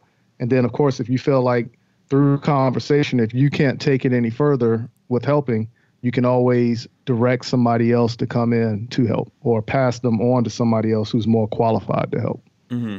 Yeah, I think um, you know what? It's funny. Like uh, even I say it myself, right? Every generation gets uh, worse, and we think that somehow we get into our headspace that that's what's happening. I think um, every generation also gets better in lots of ways, and what I mean by that is if I look back at like my parents' generations, you know, um, just like like how I just lost my mom. But if you look back at your parents or your grandparents' generation, you keep going back. You you know it was this has been a thing for a long time. Like my parents, I remember growing up, they never even said "I love you." That's a thing that came around like lately, you know. And when I mean lately, I mean like in the '90s or something like that. You know, that's when I heard that. Versus like me, for example, with my kids, I say that every time I talk to them you know so whether i see them or i don't see them i say that all the time and i think there's a lot of us doing that now and that might look if you go back to your granddad he might think what kind of like weak stuff is this but that letting the people around you know that you love them and you care about them i think that's a really powerful thing That's Yeah. very true. Yeah. Very true. Yep. Yeah, you know. Um, so anyway, I just um, I, think that it's probably the same thing going through the gun community, right? That there's a lot of macho, real super macho people. Nothing's supposed to affect you, like you're saying in the military, and you're not supposed to have any problems. That's how you can never get. If you have issues, if you have problems, you'll never get rid of it. The way the brain works, that thing will be in the back of your mind. That's why you dream. That's why you can't get things out of your head. That's why you know you can. It's tough sometimes to, uh, for people to be able to deal with some of these things and look at themselves in the mirror. You know, if you're having those kind of problems, you have to externalize them instead of internalizing them. So, um, Yeah. I- You know, um, one thing that helped me also after coming back um, from overseas Mhm. was just talking to people. Mhm. You know, not necessarily a psychiatrist or a counselor, but just talking to people with some of the stuff I've done. Mhm. And it was like, soon as I spoke to somebody or a matter of something I did, it was like a load was lifted off of me. Mhm. You know, it was like, oh, now I can breathe a little bit better. Mhm. You know, so um, Yeah. Yeah, absolutely. Okay, so listen, I don't I don't necessarily want to switch away from this, but I would like to talk about some other stuff. I don't know if people have questions or comments or something out there that they want to uh, that they want to uh, that they want to address right now. I see Uncle Mike says, "Hey, I started my family on saying I love you every time we see each other because we never did. And I saw it uh, uniting my wife's family. Uh, my family has issues, but that small change has been huge. Yeah, man. That's. I know that sounds like a little simple thing. Powers in words. Yeah, power is in the words. yeah, people don't know, and I can tell you, like, um, it's something that I've seen even amongst dudes. Like, dudes don't say that to each other, but I think we're now we're living in a world where it's not like a a soft or sissy thing or whatever. If you you know you've got your friends, you need to let them know that you care about them, so that when they when when they're in a tough spot you know just that just that thing of being able to talk you know? I don't i don't even think money and stuff like that can can help us deal with our problems. I think it's talking to someone and just sometimes realizing that like everyone has problems and you know no matter where they're at there's there's dudes out there that have billions of dollars man and sometimes they have uh, worse problems you know? So You know, that's Yeah. one thing I do like about going to um shot show and NRA Mhm. is the fact that I can just talk to anybody at any given moment and you know, I just like talking to people. Mhm. You know, um, but um, like I said, it, it is relaxing in a sense and it's therapeutic in another sense. Yeah, it's and and you know it's also something that we don't do as much because of once again this is a thing because of Technology. technology. Yeah, we, we're not talking. No one wants to talk to you on the phone. Yeah. But they can thumb you. They can thumb you. Oh yeah, because you can use you can use emo- uh, what is it emojis? You can use emojis and then people, which I you know, I'm guessing we're all misusing them. If someone looked at how I use emojis, we're like, oh my god, you don't even know what you're saying. yeah, but, yeah. I mean, mm-hmm. but when Mike and I first met, I mean, we, you know, we got to know each other at Shot Show, but you mm-hmm. know, we we found out that we, you know, we both are good dads, and mm-hmm. you know, we. We, we talked about our struggles in the past with the mother of our children, and uh, yeah, it's, a, it's a segue into red flag laws if you want. But Yeah, um, baby, baby mama But, problems, that's- man. Everybody, every man has that, you know. Right, just, right, but I just mean, like every woman has baby daddy problems. exactly but that's the power of talking to somebody you know what i mean like Uh-huh. sometimes it's good like you you'd be shocked i mean when i met rob pincus you know you know i was going through an ugly divorce with with um, you know my ex-wife and and Mhm. he came up to me one time and just said a few words just from you know he had watched my behavior as a as a human Mm-hmm. and said you know hey don't let anyone ever tell you you're not a good parent like don't Mm-hmm. and, and that helped me tremendously um, you know that mitigated a lot of uh, anxiety and trauma that I had from this damn divorce because that was the worst part about it. You know, is watching my daughters pay for their parents' stupidity. um, you know, but things like that. I believe that talking to people is it's important. You know. Yeah, absolutely. Yeah, that's a tough thing, man. Um, that uh, I I don't know. I could tell people it's tough. It's tough to get divorced. I've never I've never personally done that, but it's also tough to even stay married. This is the this is the craziness about life, you know. It's tough to stay married, man. My parents uh my parents have been like separated since I was 18, but they never got divorced. Didn't solve anything. You know, Right. if anything, compounded all the problems. You know, because Communication and pillow fights. That's what the answer is. Communication and pillow fights. yeah. uh, okay, I'll take that. I'll take that.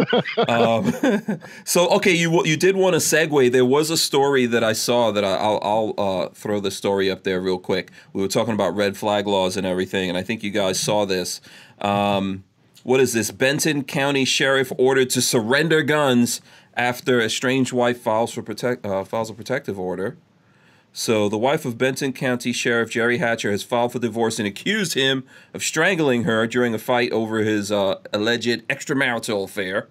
The Tri-City Herald reported that Monica, uh, I'm not, I'm not going to get deep into her name, filed for divorce in September. On Friday, she filed for a temporary protection order against against him, claiming she is a victim of domestic violence. As part of the protection order, she asked that her husband re- be required to surrender all guns, other weapons, and concealed pistol licenses. The request was granted. What do you guys think about that?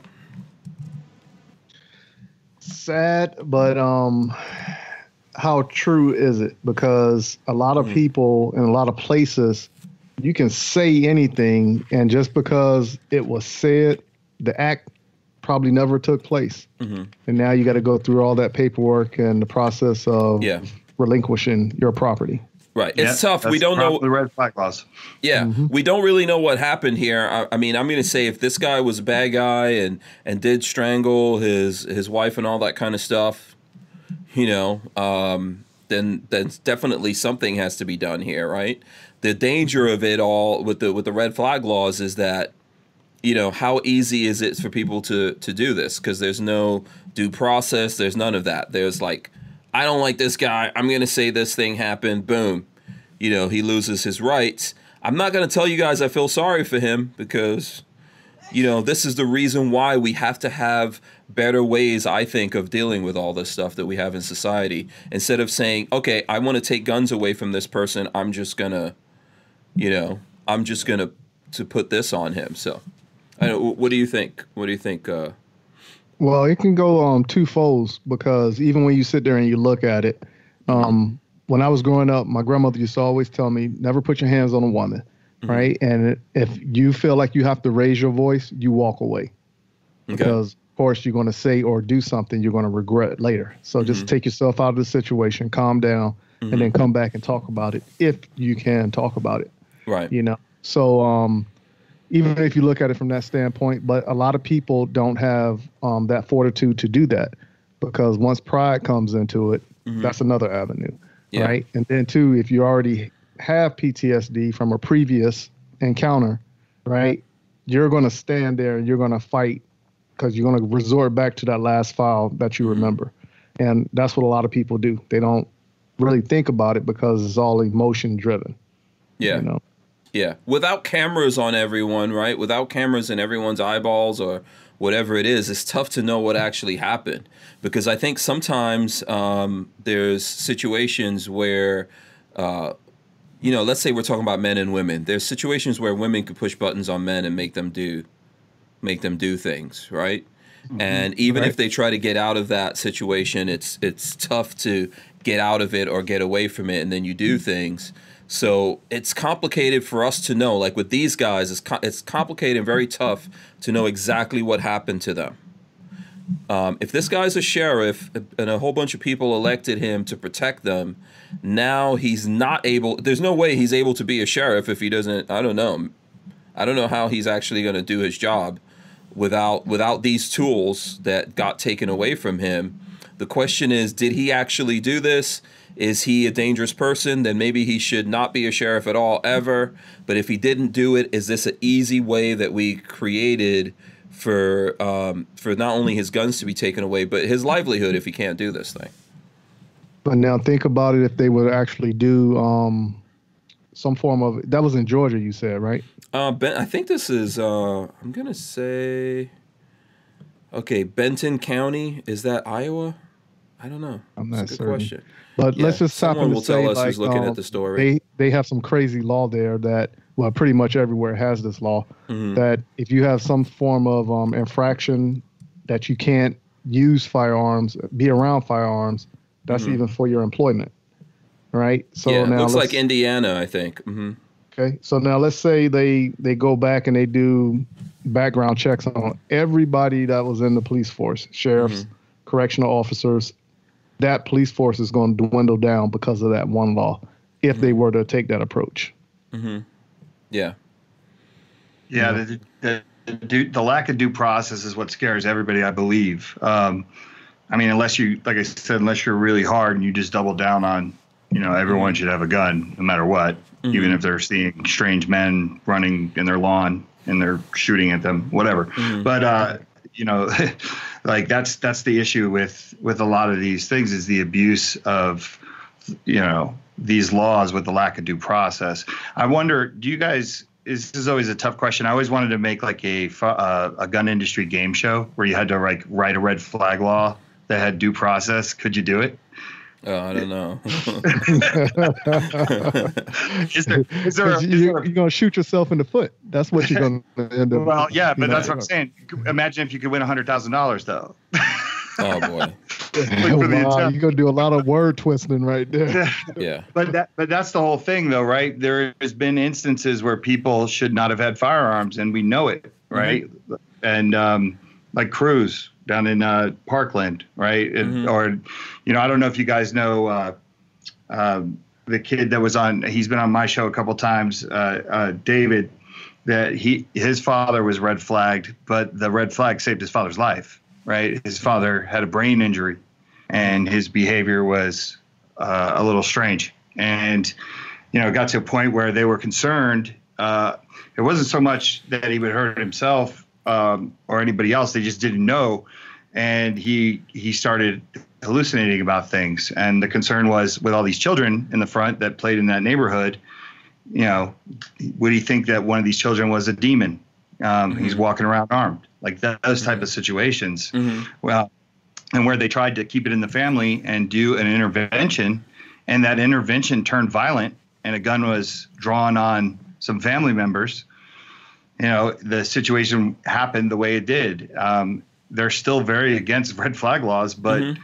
to not have the conversation to say that sometimes these situations come up and it's it, it's it's you know it's hard to make a judgment call, especially mm-hmm. when we weren't there. Right? We don't know this cop. Right. We don't know the sheriff. Um, you know, he may be somebody that's not a good representation of the 2A gun culture. We don't know that. Mm-hmm. Uh, yeah. You know, it's it is tough. It is tough because because people on the other side will go, well, then what do you want us to do?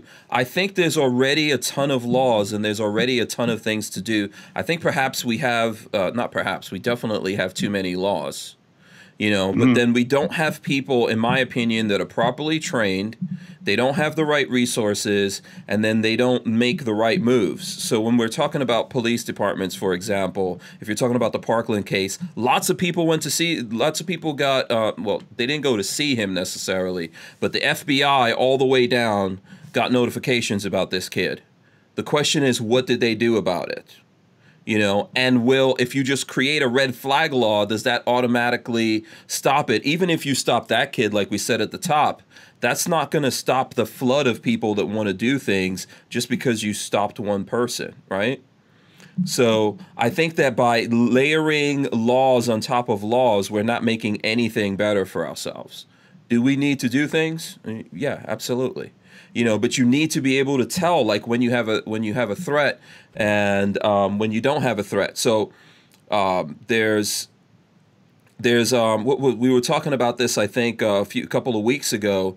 There was a situation where um, like a the wife of a city council member was arguing about with some guy about politics on facebook and then the guy put up the meme um, from my cold dead hands and she went over to a to a special police unit that was created here in Florida, and she demanded they go check you know check him out and take his guns away from him. And they sent several guys over to this guy's house to take his guns away because of a meme he put up on Facebook, and these guys were going back and forward. To me, that's not, uh, and they didn't take anything away from him, but that's not proper training going on here, right? You know, I don't mm-hmm. think, and, and and even from her side, she's not the city council member. She's the wife of the city council member. I don't think the city council member should have the ability to do that. But let's say for some reason anyone said, "Hey, this guy put up this for my cold dead hand meme," you know, for my cold dead hands meme, and there was a unit looking at this. I don't think the immediate thing is let's show up at this guy's house ready to take his guns away from him. You know, no, maybe, I, I, yeah. I would agree with that. There needs to, if you're going to have, well, the funny part about it is mm-hmm. red flag laws. Uh, many people don't know this. Many states have laws that they don't call red flag laws mm-hmm. that simulate red flag laws already right. on the books. Yeah. Right. Um, what, um, what do they call it? I forgot. The, it's like protective orders or. Yeah, there's like a emergency uh, or whatever uh, yeah. ERPOs. Um, yeah but there's other there's other things too. I was having this conversation with Kevin Dixie because of mm-hmm. his involvement with law enforcement for years. He was like, "Look, you know, there's always been these type of kind of confiscation like situations, um, but red flag laws are just more detailed into what they're doing. Mm-hmm. Um, I I'm with you. I think that due process needs to be had. Like I, for me, I I get it. I went through a really bad divorce. I had to prove my innocence in so many damn things. Mm-hmm. Um, you know, I at one point I said to my lawyer, when does she ever have to prove she's a good person? Like, mm-hmm. does it, or is it just like accusation towards me the whole time? Right now, having mm-hmm. said that, uh, when it comes to my personal property and my 2A rights, if I'm going to be accused of something, I want to be able to stand in front of uh, a judge where my guns are still in my house and in my possession. Mm-hmm. you know what I mean? Like mm-hmm. uh, where I could defend myself. And I think that's what people have a problem is. We come like stormtroopers, take your stuff, and then we try to figure out if you're innocent, which is, right. goes against everything that the U.S. is all about. Yeah or you get crazy things. Another thing in the news, and um, and I'm gonna let me actually let me let me do this real quick. Eli EDC gave us a couple of bucks here. He says, "Will WTTA and HoldMyGuns.org be working together?" So I don't know if you want to answer that real quick before I throw up the something I was gonna Yep. Yeah. Uh, Eli, uh, I I give money to that organization. I've donated my own personal money to hold my guns. So mm-hmm. yeah, we're gonna work together. Uh, as a matter of fact, I was talking to Sarah today. We were messaging each other. She she's the uh, the founder of mm-hmm. Hold My Guns. Any of these uh, organizations inside the 2A community that are looking for alternative solutions uh, mm-hmm. that don't deal with legislation, I'm going to support them personally. Okay. Um, so if that answers the question. All right, cool. So here's the segue from from what we were just talking about. Um, and let me see. I'm gonna put this up here on the screen. Kansas girl hauled out of school in handcuffs for making finger gun with her hands. Okay. So a 12 year old Kansas girl was hauled out of school in handcuffs and charged with a felony for making a finger gun with her hands. According to reports, the unidentified Overland Park youngster made the gesture during a class discussion last month in which another student asked which classmate she would kill if she could pick five, which I, I don't know what that question. She shaped her fingers like a gun, something routinely done in kids' games, and she pointed to four of her classmates before pointing her hand at herself, the paper said. Um, the girl and her classmates were initially sent to the principal at Westridge Middle School, but a school resource officer recommended she be arrested and called police. Uh, officers hauled her out of the school in handcuffs, arrested her, and charged the child with a felony for threatening. The paper says she was released to her mother and is due in court next Tuesday. We can go on with that, but I think it's already we've got enough information. See, this is to me, this is a lot of things just went wrong here. Well, I know here in um, South Carolina, they mm-hmm. have it whereas like you can't have firearms on your electronic devices in school, and I think it's some clothing you can't wear.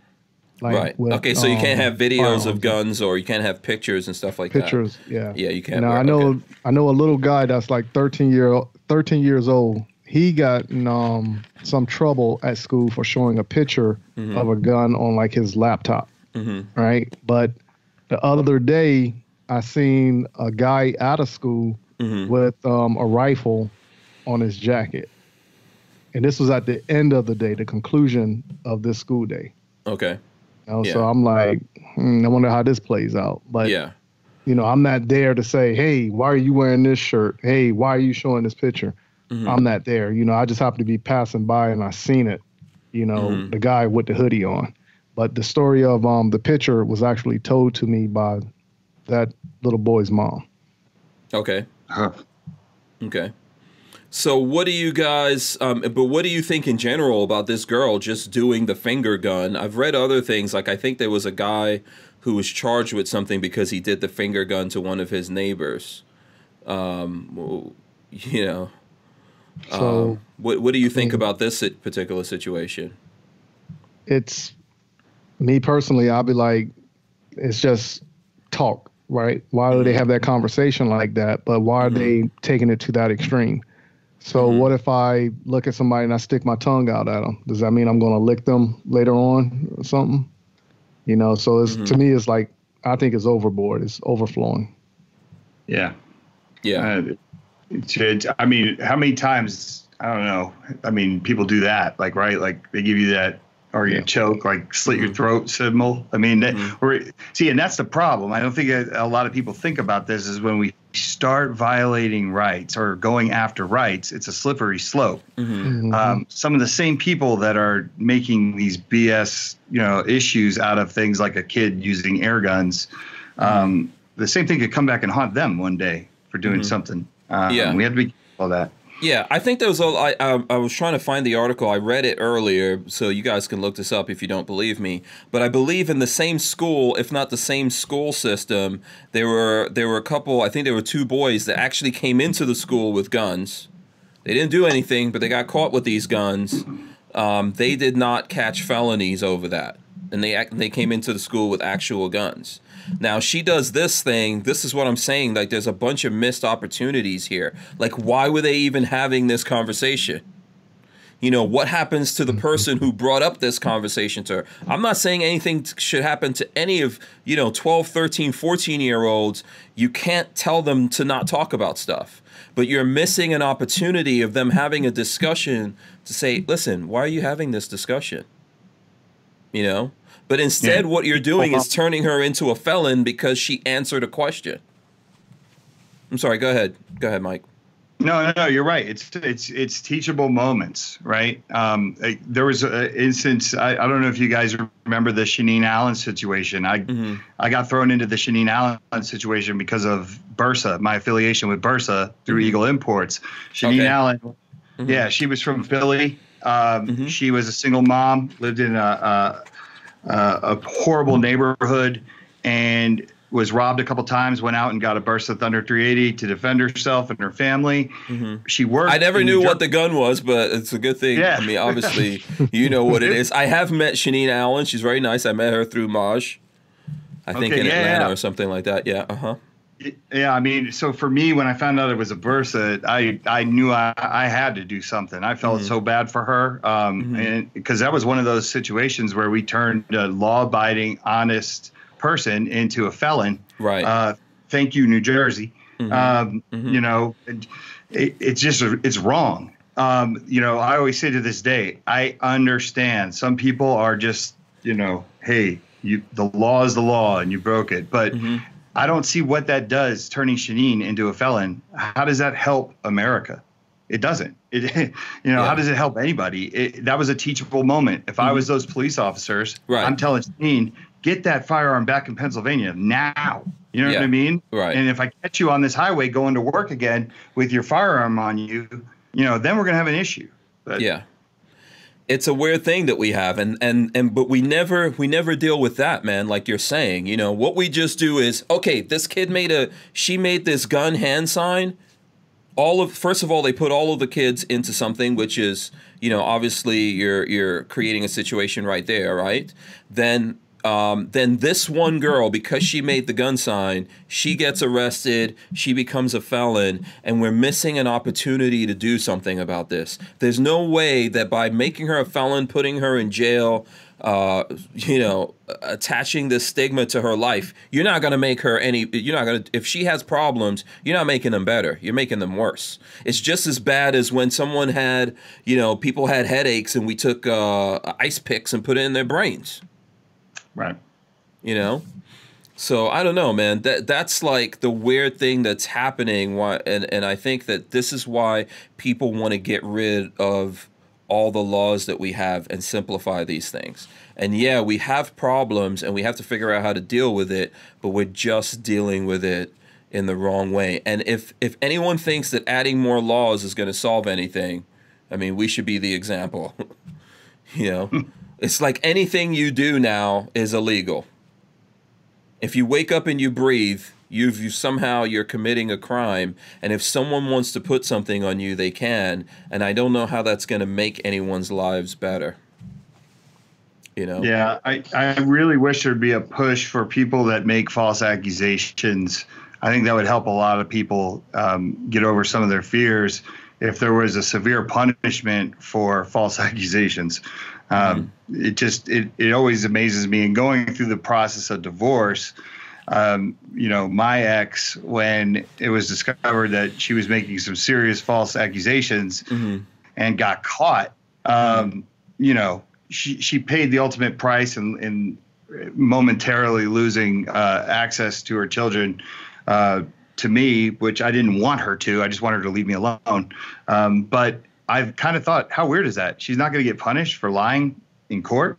Mm-hmm. Like if I would have done it, I felt like you know it would have gone a completely different way. And I, I feel that's the same way in society, gun rights, all that stuff. You lie about this stuff, it should be a problem. It should be. There should be. Um, how come there isn't? That's a good question. You know, how come that? How come that doesn't happen?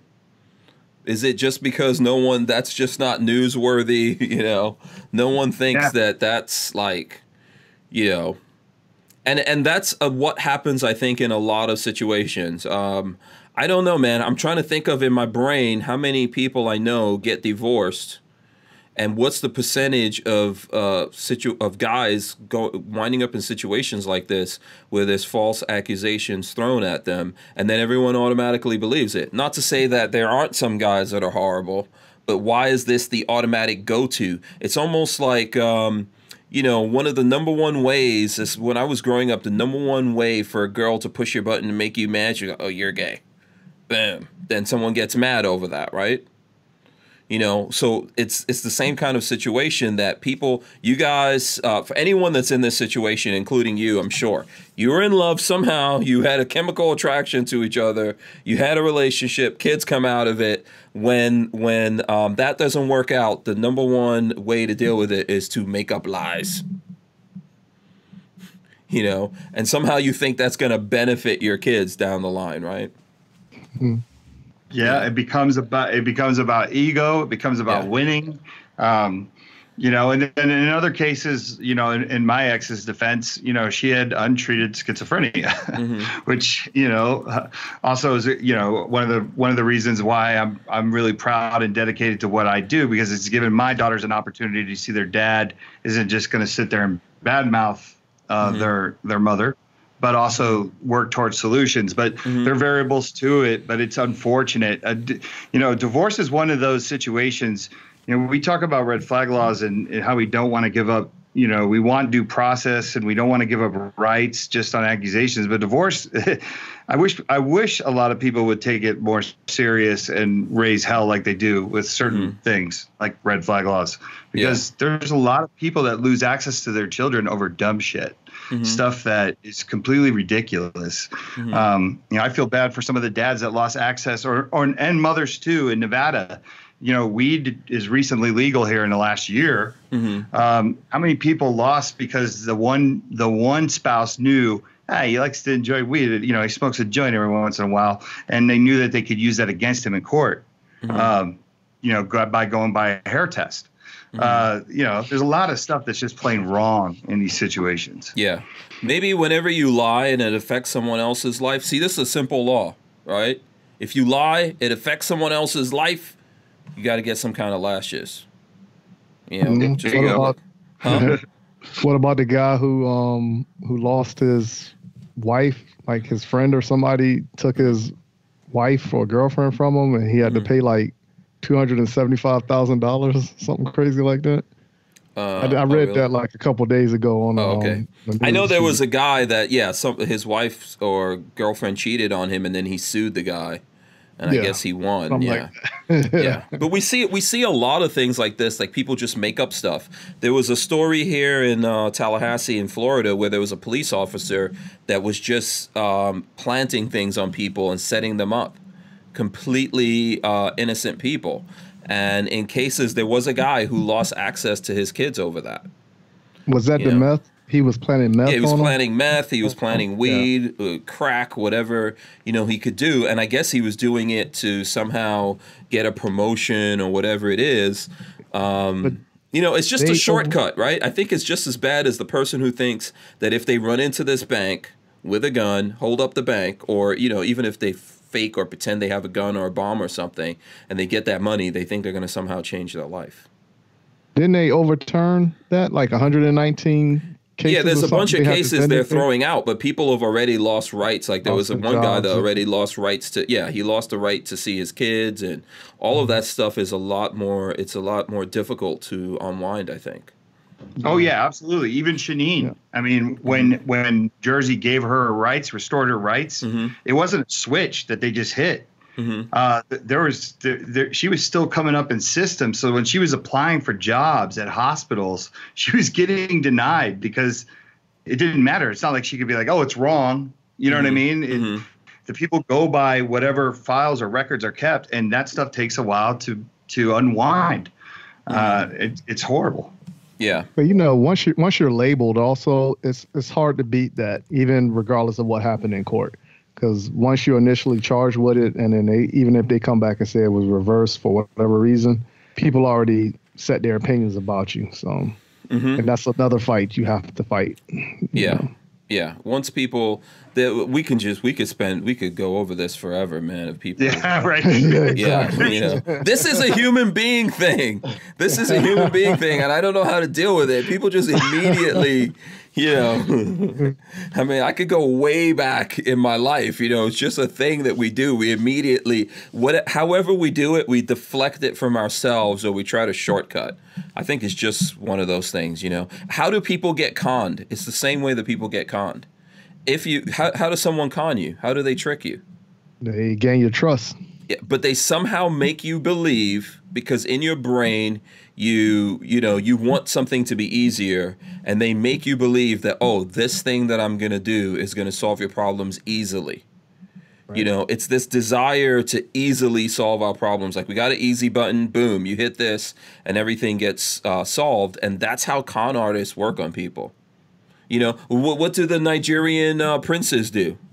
Oh yeah, you know, I got billions of dollars. I don't, I can't find anyone's bank account to put it into. and you think, oh my god, how did I get this lucky?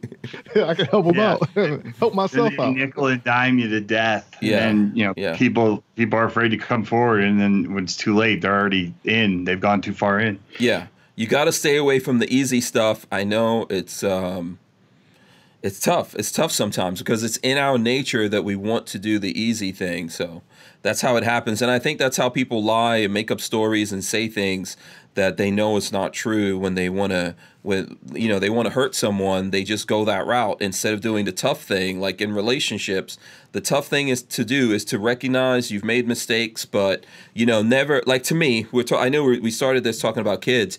Kids are never a mistake. Kids in this world never a mistake the mistakes we make is when we can't deal with each other and we decide to fight over these kids and make them have to make choices about who, you know, who their parent is or who raises them and all that. That's where we mess up. We should just go through the tough things and show them, hey, people get into relationships, it doesn't always work out. This is what happens, but you you're here and and let's deal with this, you know, from this point moving forward. So you know? Um let me see. I'm trying to look through here and see. I don't know if there's any other questions. We've just been kind of like talking to each other here. I don't know if there's any other uh, things folks out there want to talk about. Did you guys see that Dick's destroyed uh, half what is it?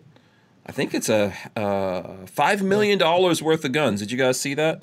I'll yeah, throw that that's so up. ridiculous. yeah. Once again, those firearms could have been donated to some organization for some form of rehab Mm-hmm. or training purposes for law enforcement. It, Mm-hmm. it could have been a great use. That was just something for political gain. That's the only thing. Yeah. So Yep. this is what the article says. In an interview with CBS News Sunday, Dick Sporting Goods CEO Ed Stack revealed that his company had destroyed about $5 million worth of semi automatic rifles in its inventory.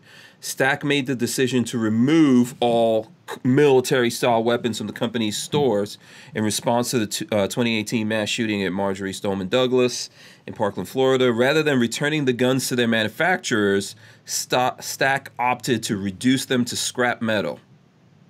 So, and then this article goes into exactly how they do that. Um, is that even a good business practice right there? Like, how, how much? $5 million worth of rifles. D- is Dick's Think- think just about good how with many throwing away that that is. money? Five million dollars worth of Yeah. rifles. That's Yeah. that's wow. And and there is money in scrap metal. I mean, there really is, but um, Uh, it still not seems that just like money. you're virtue signaling. You know Yeah. what I mean? Like, Yeah. How many guns does that translate into? That's a good question. wow. So Uh, yeah. which which um let's say which rifle are we going to baseline? Let's Yeah. Well, I don't think that Dick's had like two thousand dollar rifles.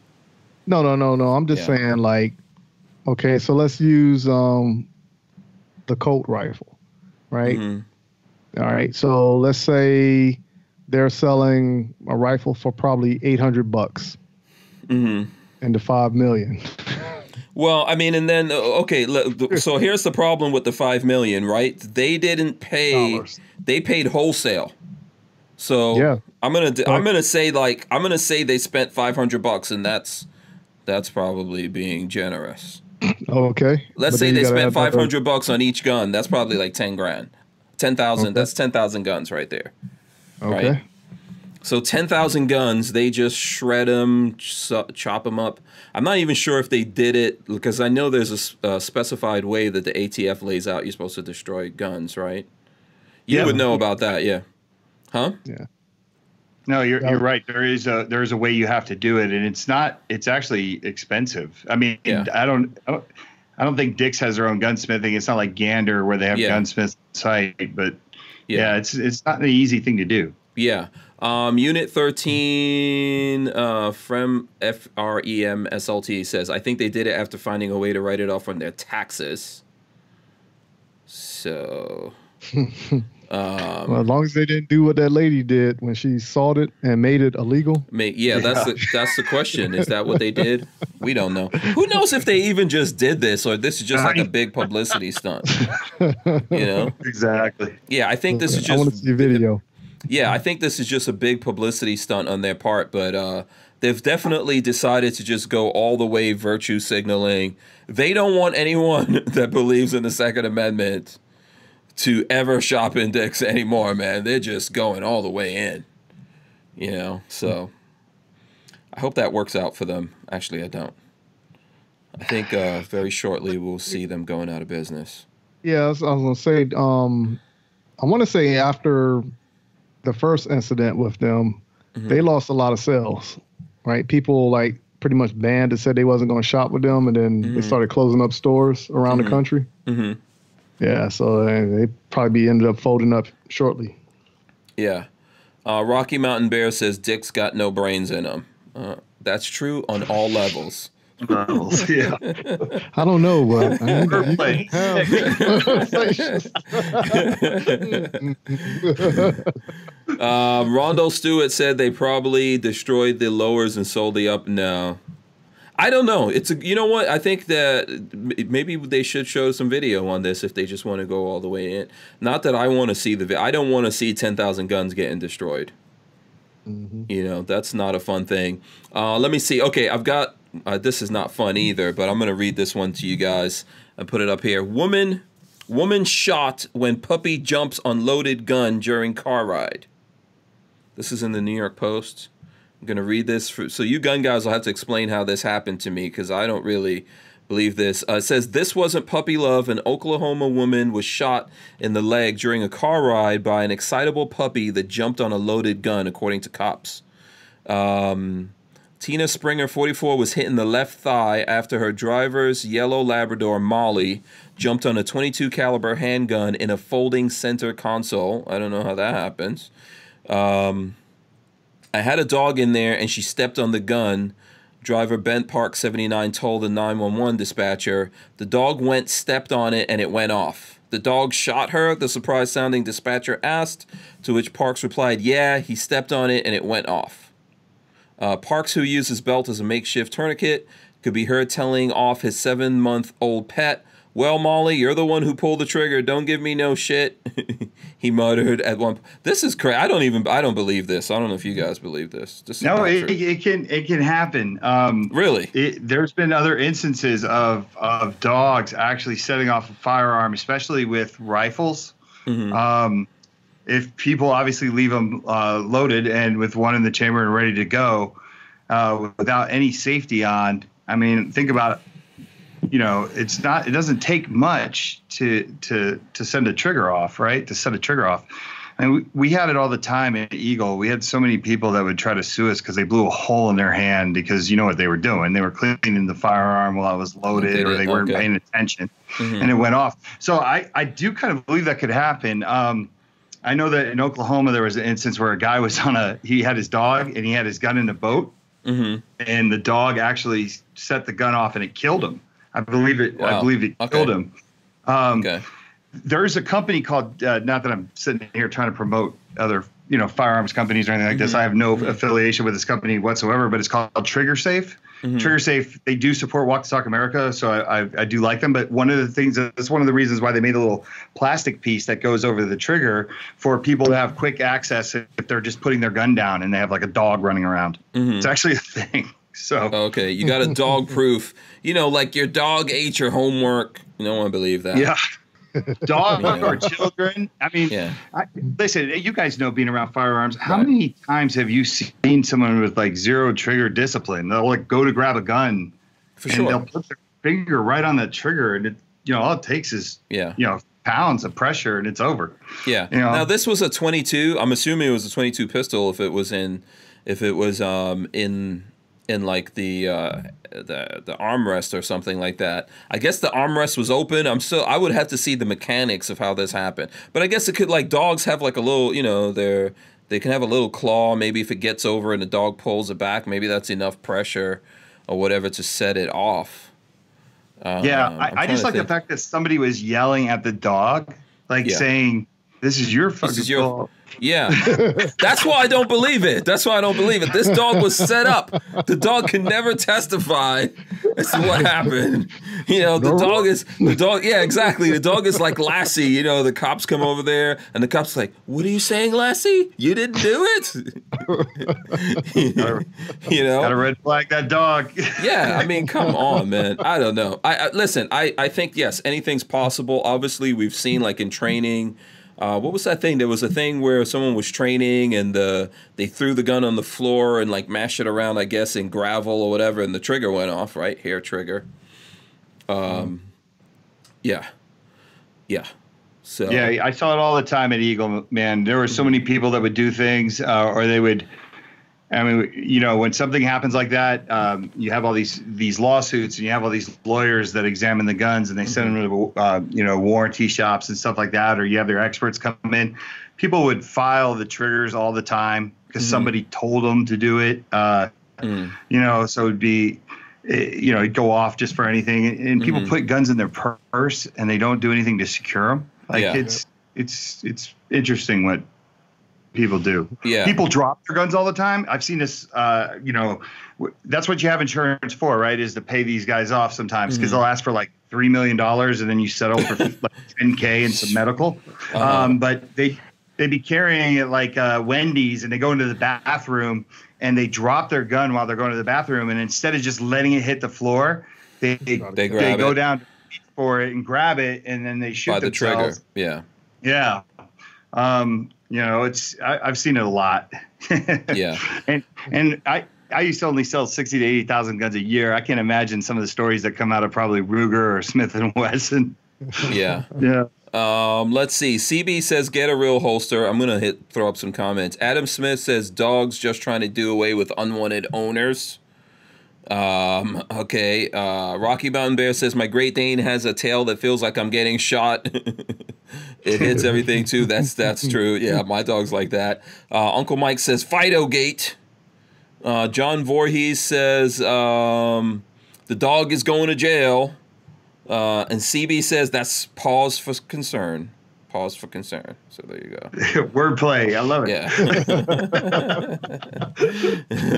Yeah. yeah. You know, I don't know. I, I listen. Anything could happen. Yeah, anything could happen. But I think these people are a little bit crazy. If you're on the 911 call and you're trying to blame the dog, that's a setup. If you're on a 911 call, you try to blame the dog. You need your own reality show. Period. yeah, that's just yeah, a real setup. perfect candidate. yeah, yeah. Uh, Rocky Mountain Bear says dogs get capital punishment for the slightest offenses. Um, Imposter says that sounds like a car move. Yeah, I, I don't know, man. I don't know if I believe that. You know, we're gonna have to. Maybe there'll be some further investigations here or something like that. You know, but definitely a good excuse. the dog. Yeah, just blame it on the dog you know, um, let's see. I think that's pretty much. I've got. There's a whole bunch of news here. I don't know. have you guys seen anything in the news that you want to that you want to get into? Any uh, news articles? Uh, nothing I can think of at the moment. Um, yeah. I see Walmart now. The truth about guns has this. Now Walmart is dropping um, air guns also. Uh, now Walmart is dropping sales of air pistols too. The retreat of Walmart from the gun business continues apace. The Arkansas retail giant conspicuously announced that they stopped selling handgun and AR caliber ammunition in response to pressure campaign by anti-government by anti-gun groups following the shootings in El Paso and Dayton. It's not clear if Walmart is under the misapprehension they can appease civilian disarmament groups with the move or if dropping ammunition sales was just the first step in a gradual strategy to back out of firearm sales altogether, hoping their customers won't notice. Um, whatever the company's larger strategy, they've now decided to end the sales of air pistols. So there you go. No more air. You can't get those cheap air pistols at Walmart anymore. I don't know if you guys ever bought them. I see them in Walmart all the time. I never. I knew that was coming. Yeah. You knew that was coming. Yeah. You gotta wonder though, like, do they? I mean, just you know, and, and that's a, I go on a lot of shows, and I, I don't really get to talk about the business aspect of the firearms industry because usually you're talking about topics or you Mhm. know organizations. But Mhm. you got to think that they have some pretty sharp people at Walmart that are looking at the bottom line. And sometimes I wonder if there it's a little bit of virtue signaling, but behind the scenes, it's also a business decision. Like a strategy, right? To to yeah, kill two like- birds with one stone, maybe. Ex- Exactly. Like Yeah. we're really getting rid of this because it doesn't sell or it's a saturated market and there's no Mhm. margin in this stuff anymore. But well, why don't we go out there and grandstand a little bit and Mhm. say it's because we're trying to do the right thing? You know, Yeah. it's uh, I don't.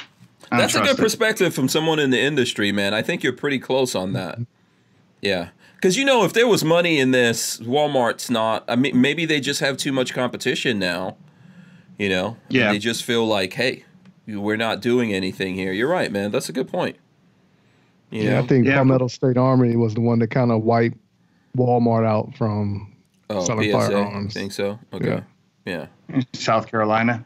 Yeah. Right. Yeah. Yeah. Yeah, I mean, there's a lot. The industry's in a weird place right now. Um, it, you know, we've been kind of reeling from the Trump slump. Um, You know, I think I got out at the perfect time, to, to be honest. Mhm. Uh, summer is never a good time. It's always good. This is all all good stuff for consumers, right? So Mhm. everybody in this chat, Yeah. like this is the time when you can find things and Mhm. things are cheap and you can get this stuff. Um, but from an industry f- perspective, just knowing some of the players that have gone out of business in the last year, Mhm. um, I wouldn't be shocked if you didn't see some firearms companies going under. Yeah. And and then this big the last news from Walmart was the ammo thing, right? And I think there's just a lots of deals for ammo um online and stuff like that if you think about it. So You know the deals like the amount of deals and places sources that you can get deals from is just going up and a lot of that is better done online versus in store. so yeah you know i think it's a really good point man. I mean they they probably just um you know if we really looked at their numbers if we really looked at their books they were probably just losing here and then decided to like uh you know jujitsu people or something you know and turn it on around the corner. Take this choke. Yeah. um, okay, listen, it's we're over nine o'clock. You know, we definitely have to have Michael come back here again. But let's uh let's wrap it up right now. Um, I'm gonna start with you. Um Mike Sodini, would you tell the folks out there how they can support you, how they can get in touch with you if they've watched the show tonight and they feel like they need to reach out to you or help you guys out? How can they do that? Uh, you could get a hold of me on uh, Facebook, Instagram, uh, Michael Sodini uh, at Michael Sodini, or you could just go to Walk the Talk US, uh, Mhm. Walk Talk US on Facebook, uh, Instagram, Twitter. Um, we respond pretty quickly. Uh, if somebody else gets your messages directed to me, they'll they'll give it to me as well. Mhm. Um, and then one of the other things that I kind of wanted to bring up uh, before we run away is uh, is anyone going to the 2A rally in DC? Um, Okay, good question. Um, yeah, are you able to are you able to do that one, Mike? Yes. Okay, all right. I know that um, I'm not going to be able to be there just because I've already made plans before all this came up, but I'd like to do as much as I can to uh, help promote it. So, um, so you know, what did you what did you want to say about that, Sodini? Anything you want to say about that? Go ahead. Uh, one one way you could get a hold of me, or if you want to meet me or punch me in the face, what, whatever, is just go to go to DC on the November second to mm-hmm. support uh, this two A rally. There's going to be people from all walks of life uh, speaking at this event. I'll be one of the speakers as well, mm-hmm. and I think it's important to, for people to understand about this rally is uh, there might be some gun people that you identify with and really dig what they say, and then there might be some that you don't mm-hmm. but we're still there for our 2A rights and we're showing up peacefully mm-hmm. um, and to make a point. So if you're there mm-hmm. and you want to say hi to me, uh, please do. Uh, I'll be there. Mm-hmm. So, you know, I just yeah. want to bring some attention to the rally. Absolutely. I think it's going to be a, it's a neat event. Yeah, and how can folks who want to go there or who want to find out info, how can they find out info about that? Either one of you guys. I know uh, you can do a Google search and you put in like um, the Second Amendment rally mm-hmm. in DC on the second or something. Mm-hmm. Yeah, Second um, Amendment Rally uh, dot is it org or dot com? It's one of the it's one of the it's right. one of the two. Yeah, we were talking about up, this yesterday. Um, yeah, it was like yeah. an article and some videos. It'll mm-hmm. pull up. Yeah, absolutely. And you can register. Yeah, and they're on Facebook. They're on Instagram. Um, you know, and and if you can't make it, like I said, do what you can, help promote it, or support the guys who are able to uh, who are able to go out there. That's what we're trying to do. Um, so let's see. All right. So Woodland, how can the folks out there keep up with you, man? All right. First of all, let me say thanks to Veterland for subscribing to my YouTube channel. I really do appreciate it. Mm-hmm. Um, I still have the GoFundMe going on. So if you want to go to gofundme.com forward slash LEO training, I would appreciate it for anyone who can donate to help us get some law enforcement officers and jujitsu training for a year. If you like to follow me, you can mm-hmm. follow me on Instagram by looking up at Munitions Weapons Tactical. Mm-hmm. On Facebook, just M-W Tactical.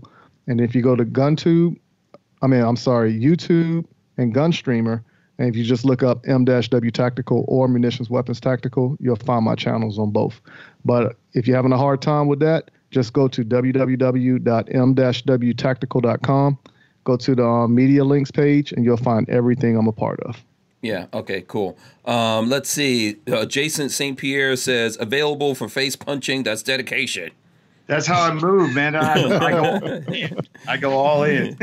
yeah, you know what? I feel like I didn't really, uh, you know, this since this is the first time I wanted to really get into the background stuff. I feel like there's some other things I wanted to get into, so we have to get you to come back, uh, Michael. Anytime. Uh, yeah, man. Anytime. I wanted to get into like, you know, I heard you were Abercrombie and, and Finch model or something like that. Yes, yeah, that was many moons ago, yeah. many pounds ago. But I, I lived in New York. I was trying to find pictures, so someone needs. I would I was like trying to go go through his Instagram. Oh, okay, it's in the Instagram. Okay. I lived in New York City for three years, and I was I modeled. So cool. Yeah, I'm not hating. I'm not hating. Yeah, man. Yeah, we probably hung out in some of the same areas if you were from New York City as well. Yeah. So yeah, grew up in New York. My kids, my kids were born in Jersey, so we lived in Jersey as well. Okay. Okay. You know, so I totally, uh, I totally get it there. But yeah, I was hey. Looking before the show. I was like, let me see if I can find some pictures right hey, here. I, am just your average ex model turned gun dealer. Like, you know, yeah, like, who hasn't lived that, that life? You know, who hasn't lived that life? But yeah, we'll definitely do that. We'll we'll have you come back, of course. Michael Woodland from MW Tactical, man. Thanks for always being here. You know, no problem. appreciate your perspective. Thanks to everyone out there. I'm gonna drop. Let me drop my my end thing here. So if you guys are not subscribed, this is the time. Subscribe to the channel. Thumbs up. Okay, make your comments, all that kind of good stuff, and ring the bell so you can be notified whenever we throw up videos here. Thanks to everyone for joining us. Have fun. We will see you tomorrow. We'll be back for a show tomorrow. We're out. Any final words, guys? Anyone's got any final? Anything? Drink water, even though it's getting cold. Drink water. Okay. All right, yeah, that's a good one. Gotta stay hydrated. Two two A rally on November second. Come yeah. support the uh, the gun community. Yeah, November second. Drink a lot of water while you're out there. Remember, you got to bring that P chart with you. You know, if the if the P gets real dark, you're about to die. That's all I can say to you. Make sure it's clear. Just make sure it's. yeah. We're out of here. Peace. See ya.